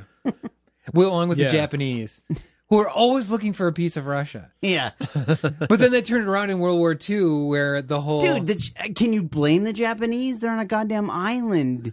well, I mean, Kamchatka's looking pretty goddamn cool. yeah, you know, if you can get some home ground Yeah. somewhere else, you know, just in case of volcanoes and whatnot. I'm just saying, I don't- Godzilla I don't blame him. or King. Gojira. Gojira or, or King Gojira. These are problems that the Japanese faced in Fantasyland. Well, yeah, and and when when Long was accused of of being a communist or a socialist, his response was he said, "No, my inspiration is from the Bible and the Constitution." yeah, the declaration or i should say the declaration of independence the communism hell no this plan is the only defense this country's uh, got against communism and it's like you know there's like a certain rationality to that uh-huh. you know it's like well yeah maybe yeah. You can bet uh, Jesus would not have been a, a, a hardcore capitalist. i'm thinking Type, no yeah. yeah if you're dumping over the money changers in the temple yeah, then, yeah, yeah. you're probably not yeah uh-huh. Yeah, I yeah, I have a hard time even getting into that argument with people. Well, or if you even read the Gospel of Luke, you know Luke is actually my probably my favorite gospel in the New Testament Mhm. because it's Written 400 years later or 300. well, Maybe yeah. 200. Well, yeah, th- that's 200 fine. years later, that's maybe. fine. But That's but, not the but point. the point is, there's a lot of political. There, there, there's more politics in Luke than I think most of the other gospels, Right. and that's the one that it contains. It is easier for uh, a camel to pass through the eye of a needle than a rich man to enter the gates of heaven. Right. You know, I, yeah, you got to like Luke. It's it's good writing. I'm throwing one up It's for good Luke. writing. Yeah, Good I'm writing. just saying it could be a play. Good job, Lou. Yeah. Luke, if that is your real name. That is your real name. It's probably just a podcast from the 280. Seriously, it'd be easier. So this whole time, while while Huey says like, "Oh, you try to impeach me? I'll become a senator." But meanwhile, I'm going to control Louisiana like I'm still the governor, Mm-hmm. which was you know kind of awesome in its own way. So so Huey had this whole share our wealth program, and he actually uh, gained the um, He had Gerald Smith go around the whole Yeah. South to spread the word about the whole thing. and he also had the public support of Father Charles Coughlin. who was a huge radio Catholic radio broadcaster. So, and you have to remember again, you know, it's a very Catholic state in the southern part. He had a very popular radio broadcast at the time. So with you know Huey Long and the church, you know, kind of both working hand in hand, that was a very powerful combination. He really could make the argument, oh yeah, this is all very biblical, and that's you know. So yeah, he Yeah. he was a, r- a real power to be reckoned with. Now they're also at the same time when Huey is senator and he's still controlling shit hmm very intensely in Louisiana. This is the same period of time where you've got the Square Deal Association. Yeah. We're gonna just storm the Capitol. Square deal. now, you know, from all of that, there was only um Huey said, you know, he had taken over every board and commission in New Orleans except the community chest and the Red Cross. but he actually called out the National Guard because these people, you know, were storming. But again, these were poor people that were hired by rich people to say, "Well, yeah, we really, we really hate your tactics," and and that's the point is that y- yeah, you could object to a lot of the legality and and the you know the power plays that Huey did throughout his career. But then he accomplished all these other things, and, and again, you still have to question what was his true motivation. I mean, Yeah. It's hard to know. it is very I hard th- I- to know. yeah, I think he wanted to be president. and I Yeah. think he wanted to support the people. And, and you can, boy, you can go what if crazy if he had not been assassinated. Oh, yeah, for sure. Yeah. Oh, Because for one, at the time, there was now term limits on the presidential term. You remember Mm-hmm. Roosevelt went for like 12 years, which means sixteen, almost sixteen. Yeah. So Huey could have just kept being president had he consolidated Right. his power and, And he contr- would have. control. Yeah, he would have controlled the process, which means he could have been president until like the Could 1970s. have been awesome. which would awesomely be, like- crazy. Yeah. All right, That so would've been listen to weird. this. So in 1935, Graham Swing in The Nation wrote a long piece on Huey Long, and I want to read a segment of it. So this is before the assassination. This is when Huey Long is like really starting to get in the national Yeah. uh, public eye. Mm-hmm. So uh, Graham wrote, uh, Long is not a fascist with a philosophy of the state and its functions in expressing the individual. He is plain dictator. He rules. And opponents had better stay out of his way. He punishes all who thwart him with grim, relentless, efficient vengeance. But to say this does not make him wholly intelligible. One does not understand the problem of Huey Long or measure the menace he represents to American democracy until one admits that he has done a vast amount of good for Louisiana. He has this to justify all that is corrupt and peremptory in his methods. Taken all in all, I do not know any man who has accomplished so much that I approve of in one state in four years at the same time that he has done so much that I dislike. It is a thoroughly perplexing, paradoxical record. Very good quote. Bam! I mean, that mean, says right it all right there. there. Yeah. Yeah. And that's just it. Okay. What if Huey Long did become president in the 1930s? Yeah. Okay, how would he have treated World War II? Would he have stayed an isolationist, or would have he, you know, gone to war? And and if if he had gone to war, or even if he stayed isolationist, w- would he, would he have embraced the military industrial complex? He- he- I and, don't- and built it up big time. I tend to, I tend to think I'll jump right in. Go I'm ahead. I'm sorry. Go. No. You go. Okay. Yeah. I I would tend to think that if Huey Long was pre- an American president during the Second World War, I think we would have seen a second front in Europe relieving the tension on the Soviet Union much earlier than 1944. You think so? Yeah. I, Oh, yeah. I would have thought he would, because he supported anti-war in the uh, World War One. I would have thought he would have not been so interventionist. I, no, I, I tend to think you know with Huey, Maybe he would have seen a power gap. Maybe he would have he would have seen, noticed he that, Mm-hmm. would have seen a power gap. I'm certain. I'm sure he that would have seen Hitler the was on the control. march. He he may have Yeah. seen an opportunity to become world dictator. right. yeah, Oh yeah. Yeah. yeah. And and also too is that I think that a lot of the pullback by the Allies and allowing you know the the Soviets to take the you know the brunt of of the German war machine for so long was let's be honest an attempt to say well yeah just let them chew up the communists and then we'll just clean up whatever's left Спасибо большое, Yeah. Russia. yeah gesundheit But yeah, yeah, I, uh, that's interesting. That, that's an interesting thought. I never thought of. it. Well, I mean, you know, Yeah. I mean, Stalin had, had called for an alliance with the West uh, before the 2nd World War. He was rebuffed. He also wanted to ensure that the alliances stayed in place post World War II. Again, was rebuffed. Huey Long could have done the opposite. He could have maintained the alliance with the Soviet That's Union. right. I mean, if you Yeah. if you if you look at you know a person like, I mean, like Henry Wallace could have very easily been the vice president in Roosevelt's fourth term, who, if you read his speech, you know the the common man. I mean, it's like FDR and Huey Long had a love child Oh yeah. you know and you look at that and it's like you know henry wallace was this true new dealer and he was saying look i mean the the russians are just being crushed by the germans they're bearing this huge brunt i mean and, and if you if you read mein kampf this is the central focus of of what they want to do Uh huh. and so by just like pulling back, pulling back, pulling back from any kind of realistic second front, you were just hoping, you know, like with the invasion after uh, the First World War by the Japanese and the Americans, Mm-hmm. Mhm. that, well, maybe the Germans will just take care of this whole thing. and- Yeah, I mean, anyone, anyone. I'm sorry, I just got to jump in. Anyone who thinks that America won World War II that's horseshit. It's total horseshit. But what's amazing is on the Russian front, many Russian soldiers were sent in behind other Russian soldiers with the orders without weapons that when you get up to the front, you find a dead Russian and grab their gun Right. and use that gun. Absolutely. So, so they were running against the Germans without weapons in order to find a weapon and pick something up and hopefully. I mean, and then there were guns pointed at them from behind that they right. couldn't. so if you like- ran back, yeah, you can't yeah, run you back. didn't have a choice. You Yeah. shot by your own people. They Yeah, thought it yeah. out. they, Uh-huh. they thought it through, but It uh, was- yeah, Yeah. it's, it's brutal. But uh, There's they- not a they lot of really morality won in that war.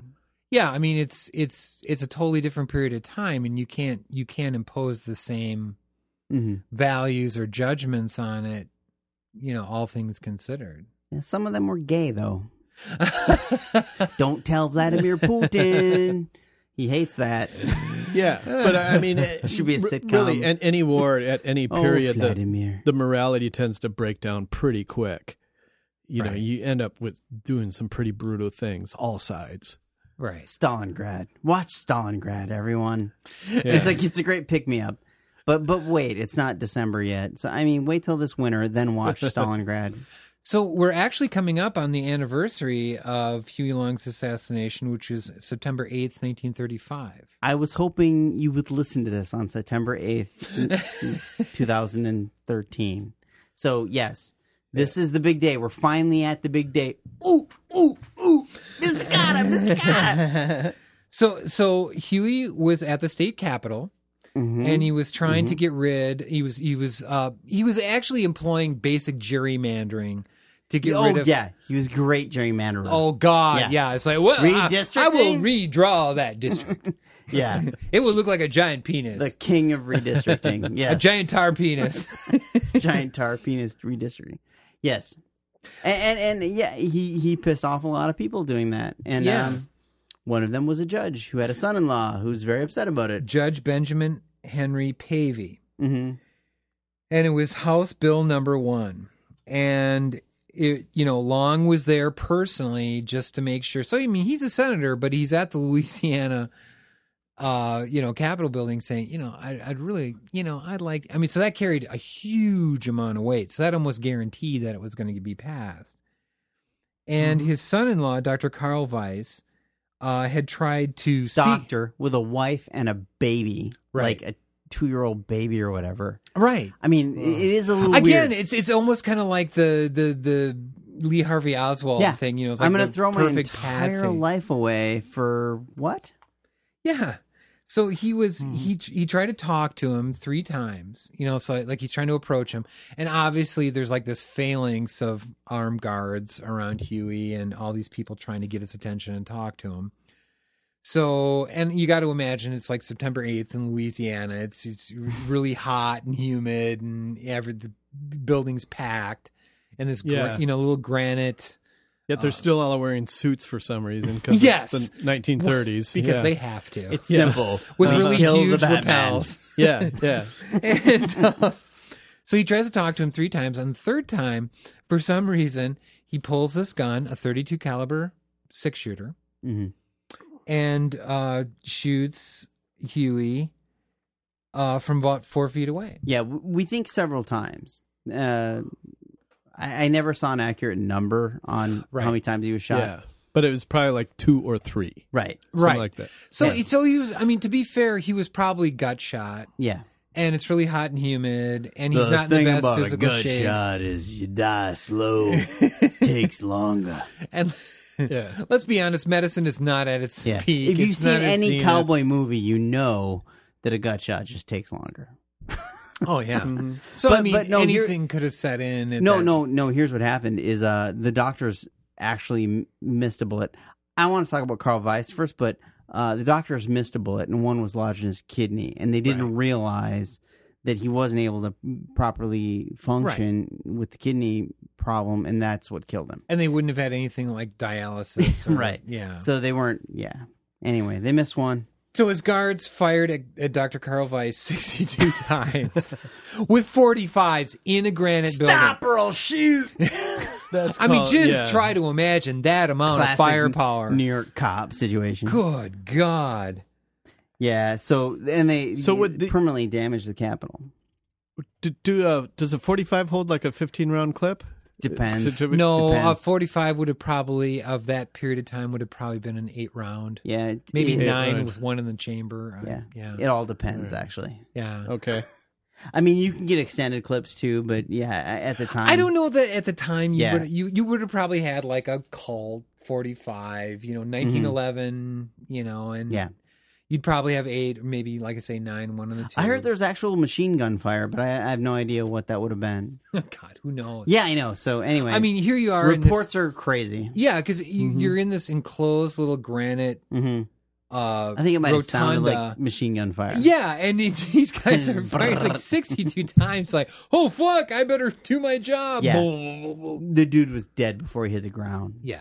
and uh yeah so carl weiss died pretty much immediately and what's amazing about him is that he got the greatest funeral of any assassin in united states history Right. uh, so he assassinated someone in political office uh, for political reasons and thousands of people attend attend his funeral 200,000. Yeah. Over 200,000. I mean, that's amazing. Yeah. And it's it's because uh, there was a contingent that hated Huey Long right? and went and attended the assassin's funeral. I'm just like, wow, that just boggles the mind. Yeah, it'd be like if if you know, like, well, I didn't like the Kennedys, so I went to Lee Harvey Oswald's. Right, funeral." going to It's Lee like, Harvey whoa, Oswald's that's fucking funeral. Cold, Wow, you yeah. yeah, know? I mean, really, do you hate Uh-huh. Kennedy that much? The guy who blew his It's- brains out. kind of fucked up. So, So anyway, huge attendance, and then there was huge attendance. Also, I mean, not to give equal measure, but huge attendance at at uh, Huey Long's funeral. But one thing I want to say, oh, I'm sorry. Yeah, I- I'm sorry. When I said over two hundred thousand, I meant for Huey Long's funeral, oh, not yeah. not for Dr. Carl Weiss's. Yeah, Carl Weiss yeah. had a huge attendance, but he anyway. had a huge attendance too. Yeah. yeah. But uh, the, the the thing about it is, it took it took everyone thought that Huey'd be okay. Uh, that's why no one took it very seriously when he got shot. They were, I mean, obviously they rushed him to the hospital and everything, but they thought he'd be fine because he was acting normal, and they thought, oh, Mm-hmm. he's gonna be okay. But they just missed that bullet in the kidney, and and that's Right. what actually caused him to die. Well, and and they also, you know, the doctor who wrote years later, toward the end of his life, said that that Long couldn't have possibly survived the shooting. You know, one way or the other, it was just the damage was too extensive. Yeah. You know, for the period of time. So, Yeah. His sister Lucille wrote that his final words, and you know, who knows if this is true or not, were, "Don't let me die. I've got so much to do." wow. I mean, That's not surprising though. You knew No. he had a lot more things he wanted it's to dedication. yeah. do. He wasn't done. He wasn't talking about no, retirement. no, No. absolutely not. Yeah. But it took him two days to die, and I'm sure those were very painful. Did I ever days, tell you too. guys what I want my last words to be? Go. I want my last words to be, I wish I would have spent more time at work. Just so that someone would have said it. Just to like cover that base that no one ever said, I wish I would have spent more time at work on their deathbed. I actually want those to be my last words, and I'm going to work on it. I'm going to try to make that happen. I mean, I know I'll never have a tombstone because I want to be cremated. So I just want mine to be just very simple. Eat me. I want mine to be nailed it, Nailed it. Yeah. nailed it. Maybe an explanation, but I don't know. Nailed it. but yeah. All right. Anyway. Yeah, man, Carl Weiss. Uh, that's just crazy. That's just it's just crazy that he was such a celebrated like hero, and then there were these massive funerals for both of them. yeah. So there was, well, I mean, that's how divided it was. And th- there's still a Yeah. plaque in the state capitol that, you know, commemorates, okay, here's where the assassination took place. And you're right. They never patched those. I want to go see that.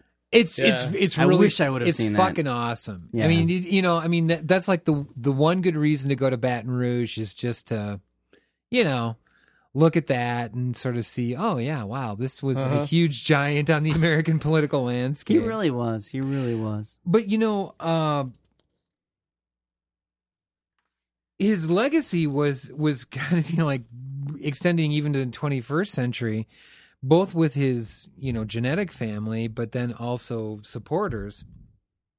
You could pretty much look at Louisiana politics from 1935 on as either pro or anti-Long. You know, so I mean, yeah, he he cast a very huge shadow. I hate paved roads.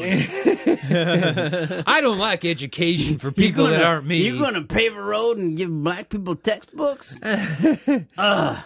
but what, what's funny is, and, and this is this is what I always thought was hilarious was like Sinclair, Sinclair Lewis wrote the book. It can't happen here. You know, it's like this fascist takeover, and a lot of people always thought that the, the central character was based after Huey Long, and it was even kind of interesting that that the WPA actually put that play on as a play, and I thought, oh yeah, FDR, you're not working behind the scenes at all. Yeah. Hmm.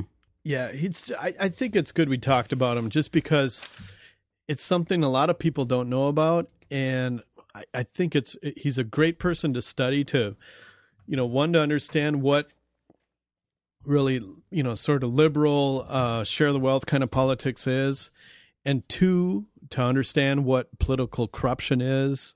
Right. Oh my And- god! and- yeah, yeah. and He's a j- classic example of both. both. Yeah, yeah, I yeah. mean it, it works it just it just cuts so cleanly both ways that I, Mm-hmm. Yeah, yeah. i don't i don't have a clear sense of the man i really don't Mm-hmm. i mean yeah if you use i mean w- certainly when you look at the pressure politics eh, that are used by the tea party and other groups Mm-hmm. you know today in american politics you know could you really fault somebody that was more left oriented from doing the same thing and but yet achieving all these public Mm, programs But in a way, yeah. But in a way, you can. I mean, i- it's just, yeah, you're right. But I'm conflicted because I'm like, no, you don't use shitty tactics. I'm like, oh wait, maybe you do. well yeah, Because I'm that's like, oh, kind of it. it, worked kinda for like- Huey Long, didn't Yeah. it? How else do you get it done? Yeah. exactly you would, you would That's- hope there's a way to just take the high road. But there is no And high get it road all in done. Politics. there seems Yeah. to, there seems to be a like a large political lesson in the life of Huey Long, in the life and career of Yeah. Mm-hmm. Huey Long, where it's like, well, yeah, I mean, do you want to keep to the purely ideological high road of uh, democratic republic, or do you just really want to stick it to the fucking rich? It'd be nice if someone stuck it to the fucking rich. Let's just be clear. Yeah. This is our tank riot Yeah. ideal. I, I'm just saying.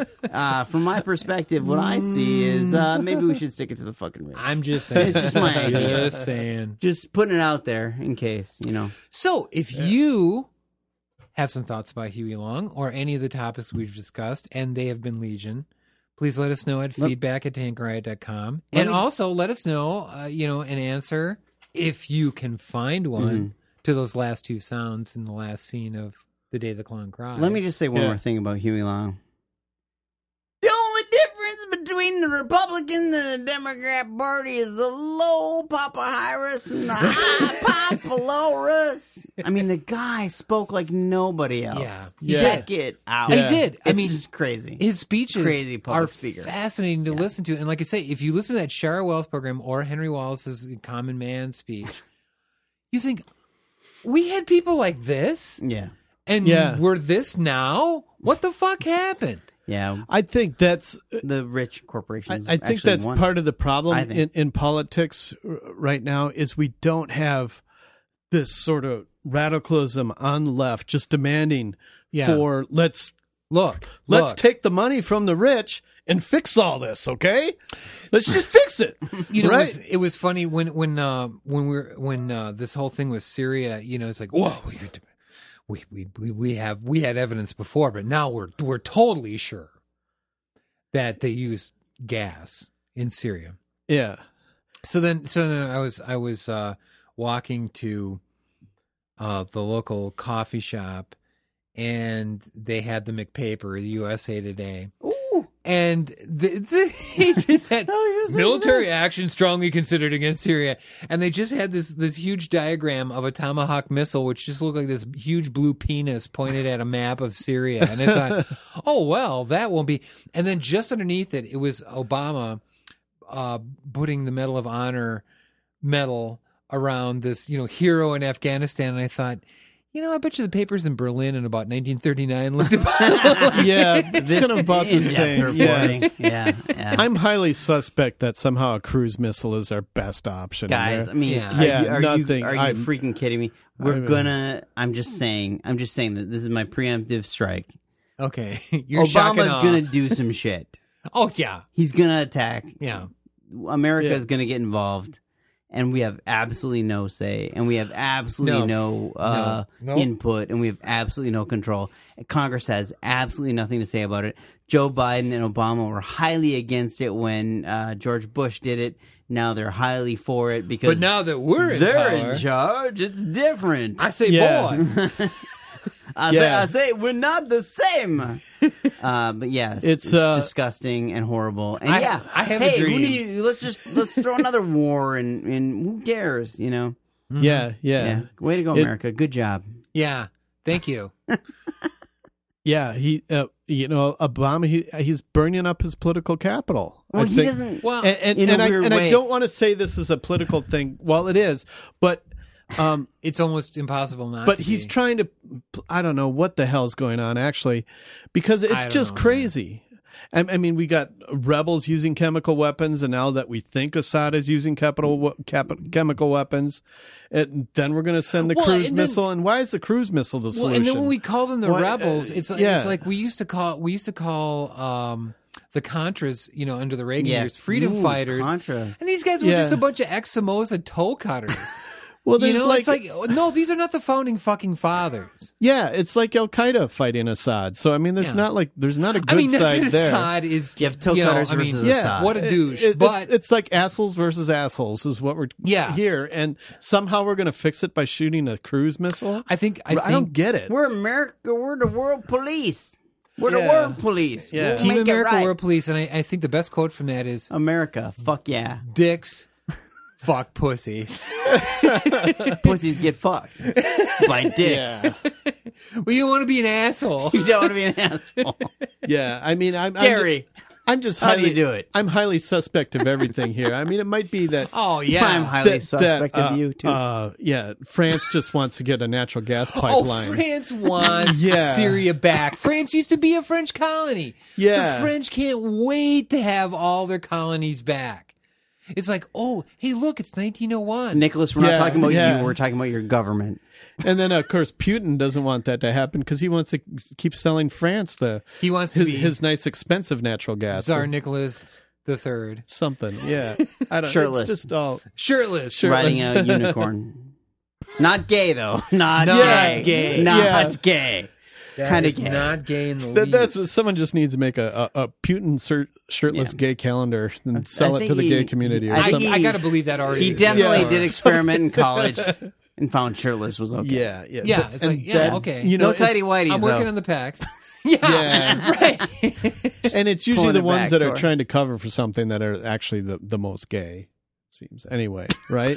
no, that's very true. Yeah. that's very true. The, the, the- Don't we have various you uh, protest it too much. yeah. reverend ministers, Methinks uh, thou dost TV protest t- too much. preachers that yeah are guilty Yes. of that. But hey, Um, how about that Pope Francis? Hey, hey, that was actually one of my idea- ideas with Syria. Okay, let's just let let's get Pope Francis. Get a cruise missile. Let's put him on the destroyer and, and let him control the switch for the cruise missile. There if, you if go. he thinks pushing the button is a good idea, That's right. All right, fine. All right. If he doesn't want to push it, then okay, we don't do the cruise Pontiff, missile. I'm just saying. yeah, it's You're gonna- up to you. You're gonna fucking do this. Time's running out. yeah. Clock's ticking, bitch. Push the button or not, man. Yeah. I mean, uh, I know. That, that's what I just think. There's just not a, not a lot, not enough thought going on in this whole thing. No, I just, I mean, like, you know, the old saying goes, there's a terrible pressure that builds up in an unused bullet. And if, if we make all of our money from a bloated military budget, which again, Can we can we just always reference the Dwight Eisenhower military industrial complex should. speech? I mean, Or Jeff every Daniels in fucking Newsroom. time. Oh my Yeah. god! that was, that God fucking nailed damn it. it. Yeah, I mean, that newsroom speech is like the best thing I've ever seen Oh, on yeah. TV Yeah. ever. I mean, that, boom, that Yeah. was it. That's Yeah. all there. It's like, no, I don't, I don't think that there's any way. but like Rome, fourth century, bloated military and I mean, I remember being in a conversation recently with with people I work with, and they were saying, "Well, I made the point that, uh, yeah, our, our, our navy, you know, which they always tout as the global force for good, hasn't really fought a navy since the Japanese in World War II. So now they're just like shelling, you know, offshore. Yeah. And it's well, yeah, but you know, whose navy is you know? I mean, how how could we you know have a contest with the navy? And it's like like the Chinese. I read this article where they said, you know, it would last like four minutes, and it's like they don't need a navy because they have two trillion dollars worth of trade deficit over hanging over our heads. Yeah, right. so that's more than an atomic Won that bomb or- skirmish. yeah, you're fucked. I mean, do you get that? You're fucked. Yeah. they can affect your economy in ways that the Soviet Union never Right, could. right. So yeah, But they want it to keep floating, and we all—it's a global community. It's almost like we need to have Is it a some global kind of community? We need like a world federation or something. don't get Yeah. me started. You know, I- Everyone you works guys- together. Look, I, I'm all I'm going to say. That, I'm just going to say this. You guys complain about what I said about the latest Star Trek movie. Okay, in a couple years, when uh Star Wars gets Abramized, Oh my Yeah. god! yeah. then you fucking tell me what you think of that. I heard. we will. Yeah, I, I, I know I will count on You know, that. it's going to be shot on film. That's an interesting topic. I mean, I'm just amazed. He's going to that- shoot it on film? Film. Because It's gonna be Lucas on already film. jumped to digital, I thought. Boom. This one's on film. Wow. Yeah, it's already been decided, and they got Oh. All the cameras right. and everything uh, Way loaded. to prop up Kodak. All right. yeah, I hope they shoot it on like expired Fujifilm, much like the Six String Samurai, where it's expired and Oh, yeah. just gets really beautiful Think colors. they're going on like it. all, yeah, they're going to go all wild Velviva. I, I hope so. Like It'll be a- Technicolor that'll burn your retinas just, out. just beautiful You Technicolor. know, like Gone with the Wind Yeah. Uh-huh. or see, one of those kind of movies, like Spartacus. It's like, I can't, my retinas, the rods and cones are burning out. so yeah. Anyway, it'll be interesting. I'm looking forward to it. Hey, do you want to do mailbag? We have to do mailbag. We have to do mailbag.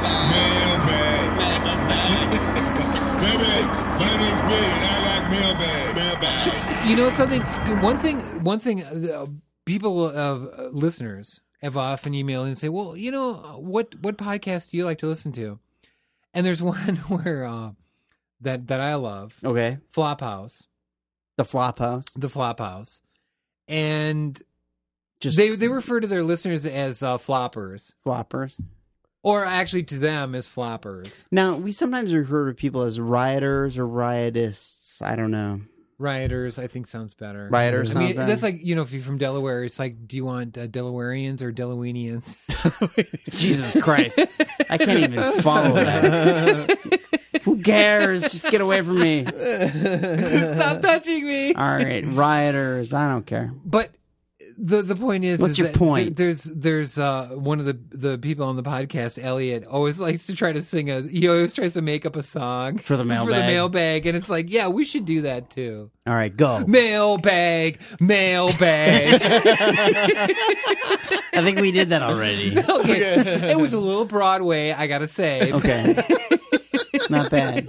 But there was no story to it. No, there was no context. There was no character development. There was no plot. Yeah.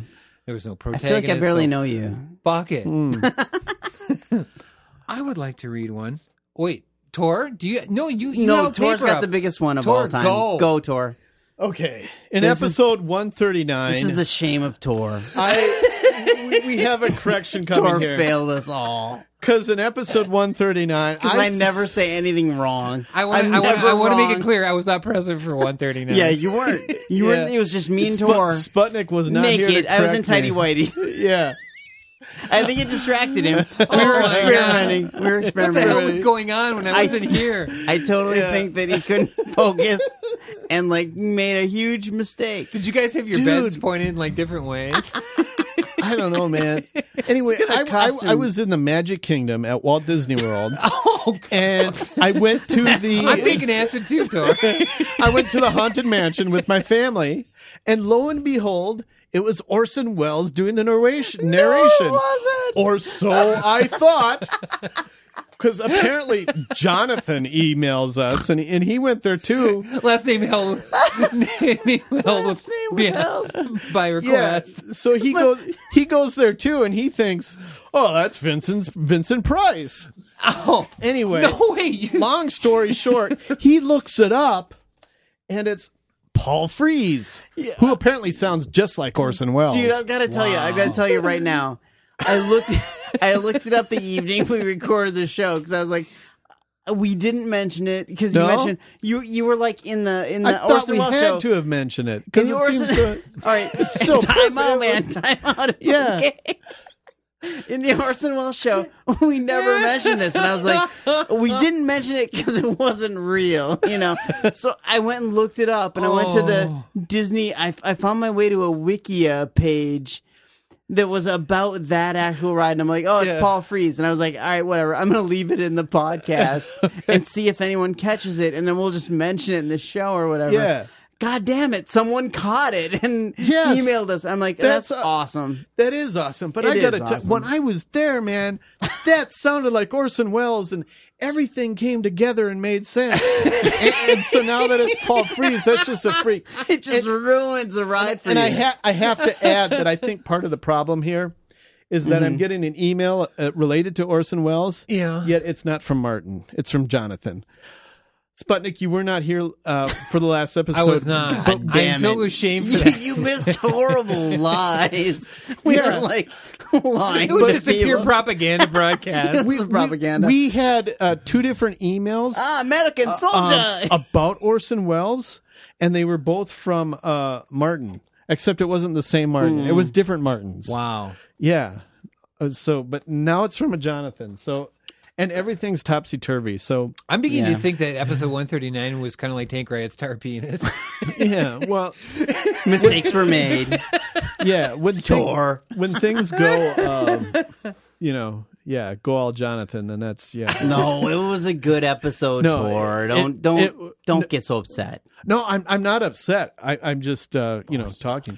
You I, ramped I, up. I'm not, I don't think you're upset, Tor, but I, Yeah. I have to I have to say I believe you're a bit shaken. Not stood. You know, y- you really got to be careful about uh, when you hear people talking that sound like famous people. They might not be. Oh 'Cause yeah, that's like the- Morgan Freeman. Yeah, that's a ploy that Scott Walker used. He used a Yeah. fake Mormon Fre- Freeman to make it sound like he was being endorsed by Morgan Freeman, which of course he was not. Yeah, absolutely. Yeah. Well, I have one from uh, Paul Picorni, and he said, "Hello, lads. This may not be the world's fastest, but they are making the Indian Chief again." and he Executive sent a link. producer Paul. Yes, executive Yeah. producer. Paul. Thank you for the mugs, Paul. Yes, thank you so much. And uh, yes, I have seen that, and I Oh. I, I think that the Indian motorcycle should always be present in one form or another on the American landscape or the world landscape. I think the Indian motorcycle was the best motorcycle that America ever produced. Uh, this one is, you know, like like the previous one is a V twin, which okay, you know, whatever. But it still has the same styling, and there's a lot of Indian swag available now, and I am going to scoop it up. Yeah, I'll have to figure out if Yeah. I can pull one off or not. I yeah, I have a mo- I have an old Yamaha that it's an '82, and I, Mm-hmm. I think I got to figure out how to sell it so I can like trade up or something. Yeah, but dude, I mean, the Indians, I mean, even the smaller Indians, they're like these huge, you know, the Art Deco sweep hog kind of bike. Dude, I know, I know, it's beautiful. Yeah. do you want Absolutely a hog? beautiful. Do you? I mean, do you want? I mean, I, I guess I, I can't. I want to. to. I want to. I want to to lay back. I want a laid back You bike. want, you want a hog or a cruiser? Yeah. I Hey, want a cruiser. do, okay. do you Yeah. guys know who makes the Vegas bike? I am Mm-mm. not familiar with that. I just saw a, a motorcycle the other day. It was all black, except you know the engine was chrome. It was a V twin, Yeah. uh, but so I went uh, to look at it, and all it said on the tank was Vegas, and I didn't. I didn't stick around to try to. Fallout Vegas. Probably the dude's name. Yeah, I, di- I didn't try Vegas, to call me find Vegas. I didn't try to find a logo or anything wor- thing else on it. So Call me Dan Tan. it's just a He did a Vegas Quentin bike. It, it Tarantino looked film. like um, had a V twin, but it didn't look like the typical V twin you see on a Harley. Hmm. It was a little different, but uh, I I have no idea. Well, I mean, Yeah. we've we've got a lot. I mean, well, we've I got mean- the Harley, but you know, I'm not really super proud of that. I mean, because like this weekend, it's the 110th anniversary of really you know poor engineering, Yeah. uh, which will take place in Milwaukee, the Good Earth, hmm and uh, they've been really you know, and you know who's going to be there? Kid Rock. Oh yeah, Ah, from What's- Detroit. and what's left of Leonard Skinner, which is kind of funny because Kid Rock's latest There's song nothing is a left complete of Leonard ripped off- Skinner. Come on. No, well, there's Yeah. a few. Oh, I mean, not God. everyone got on the No plane. one crawled out of the rubble. I'm just saying. Yeah. I'm just saying. it's you know you look at some old Harleys or ones that have been customized pretty cool. They can be cool, but Oh no, no, But, I'm, I'm you not going know, to take anything away from a but yeah. panhead or a knucklehead or Yeah, even a good yeah. shovel, but yeah, yeah, So- it, when the, when you get these uh, bandwagon bandwagon jumper honor kind of bikers that you know the yeah. lawyers Well, that yeah, got a leather yeah, all yeah. up and oh yeah. it's like oh look at I have my five hundred dollar French leather jacket, and they are French made, yeah which you know, yeah. So, in the last podcast, I mentioned how kind of pissed off I was at Elysium that it was kind of a there was a tech moment in Elysium that kind of annoyed me that I I couldn't. I, it was a why would that actually work moment. I saw I saw Elysium. What what what tech moment are you speaking of? well, the whole ending of the movie where I don't want to give away too much, but you know, doors were opened and uh, things were reprogrammed to Uh, dude, aid no others. one's no whatever. one's going to watch this movie except us. It was a lame ass fucking ending of the movie. I mean, District Nine is a wonderful Neil Blomkamp movie. Right. Elysium was kind of a stupid action movie with the Matt Damon effect of shaky cam all over the place. It was Pointless sci-fi with sci-fi is just bullets flying in space rather than bullets flying on the ground. Just a waste of the sci-fi medium, in my opinion. Well, I think I think the problem with Elysium, honestly, was is that that I I mean I read uh, the director did an interview Yeah, I love the guy. and it was really actually really interesting and this is what he wanted to achieve. Mhm. But then when I went to go see Elysium, I thought, Really? what the fuck were you trying to do? I mean, there's like maybe a page of dialogue. Well, here and- actually, it's it seems like it's overplotted. I mean, it is an overplotted film. There's a lot of plot that's supposed to happen, but it's just so plotted that it just falls apart in some ways. but did you ever read? You know, the director what he said what he based the story on. no, I mean, he wrote it. The, you know, he's got writing Right. credit on it. so him and this other guy you know in the film industry went down to mexico Mm. and they're just like you know dicking around, seeing the sights. You know, you're in Mexico. They're fairly well-to-do guys, and a couple of federales pick them up. You know, because they're obviously like really out of place, and and they're gonna like throw them into jail. And you know, Mexico is still under kind of like this Napoleonic law code, so Right. you know. If, if guys in uniforms pick you up, you could spend a lot of time. Don't go back to Juarez. Yeah.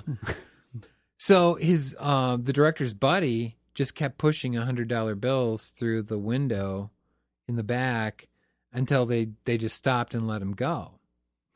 And they're like in the middle of fucking nowhere. And there's like dogs and naked kids and open fires everywhere. And off in the distance, they can see all the lights. That's that's America. and he said, "Yeah, that's that's what I wanted to portray. It's like this shit isn't going to happen in the future. This is going to happen right now." But he does this movie where it happens way in the fucking far future. it has none of that explanation, Right. and it's like, "Oh Christ, did you miss the mark?" Right. Well, I'm glad you felt the same way I did. Yeah, Sounds like he would have done an actual, uh, you know, current day I mean- essentially screenplay about that adventure he went Yeah, it's down like, himself. It would hey, have look, people, turned we've out all that- seen El Norte, so and and, and I don't want to fuck around either because I love Matt Damon. Matt Damon. Damon. He's Can actually we a go back really to the experimentation? he's, he's really an intelligent guy and he really knows what the fuck is up. I mean, this is one of the smartest actors in Hollywood right now. I love Matt Damon and he acted in the movie for probably a lot of money and did a great job in it. And I don't want to demean, you know, his contribution to this, but there were some tech moments that just pissed me off. So anyway, Robert caught on to that and sent me an email saying, "Hey, Victor, I understand that you were you were mentioning how the tech moment uh, of Independence Day, you know, took you out of the Independence Day film because there's this moment where like Jeff Goldblum is plugging in a computer to the alien spacecraft and it warps the alien, you know, spacecraft, whatever, causes a virus, blah Right. blah blah." yeah, got the actor right this time. I know. I said Randy Quaid originally. I was wrong, Tor. And What it's- is it with you guys? I know he's he's just he's incorrigible. So there, there there's a seven minute deleted scene apparently that explains why Jeff Goldblum would know what Jeff Goldblum knows, but they cut it out of the goddamn movie because it was too much plot exposition. And I've never seen it.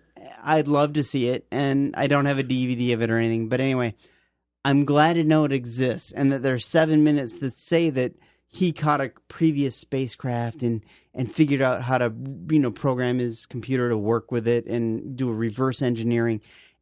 Apparently, it sounds really fascinating how they wrote that and seven minutes of the movie dropped. Yeah. So anyway, glad to know it's there. I will no longer make fun of. Oh no, wait! I'll still make fun of Independence Day because I haven't seen it yet. So anyway, Yeah, I mean, You haven't seen Independence? Day? Seriously? I haven't seen the seven-minute deleted Oh, the scene. seven. Oh, yeah. Oh, Okay. yeah. All right. So I was gonna say it's like really. I'll probably still make fun of it. I have it on VH. I have the original movie on VHS, but I don't have the seven minute deleted scene. Okay, Okay. All right. fair gotcha. enough. All right. fair enough. I was wrong, people. We're mostly right usually I you until know, you've correct us. eighty Yes. percent of the time I'm right, hundred percent of the time. yeah. That's like what from um, Ron Burgundy with the, the the cologne panther. It's made from bits of real panther, so you know it's good. Sounds like a fire in a baby diaper. Sixty percent of the time it works, hundred percent of the time you know that makes no sense. Seriously, that smells like gasoline. it's like Bigfoot. Good evening. This has been Tank Riot. This is John Connor. That's kind of what we needed. Yeah. We can't end a show without that. Yeah. Ah.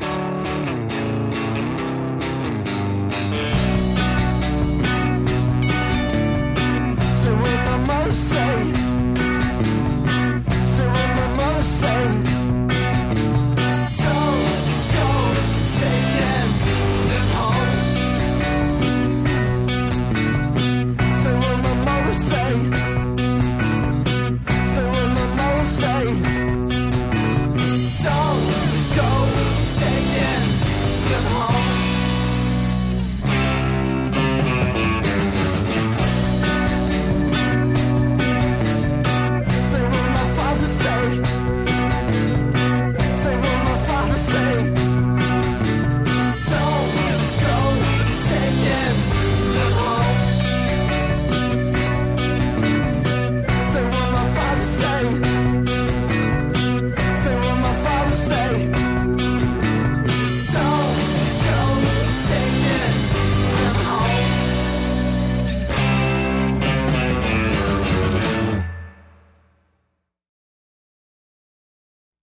There once was a monkey named Dolan's Hey, that's on Antenna TV 15.3. fifteen point three. It's 976 on Nice. your charter dial. Check, check, check. Oh, Cool. They have monkeys on. I And, need- and, I need- Mikhail's Navy, McHale's Navy, and which the is Mon- awesome. Yeah, I should get the kids addicted to that instead of whatever that other stuff was. they were- Instead of the crack cocaine. Kids, get off the cr- Yeah. And scene. Every man a king, every girl a queen, for you can be a millionaire. But there's something belonging to others. There's enough for all people to share. When it's sunny June and December too, or in the winter time or spring. There'll be peace without end, every neighbor a friend, with every man a king. Thank you. Thank you. Think you got a good bag.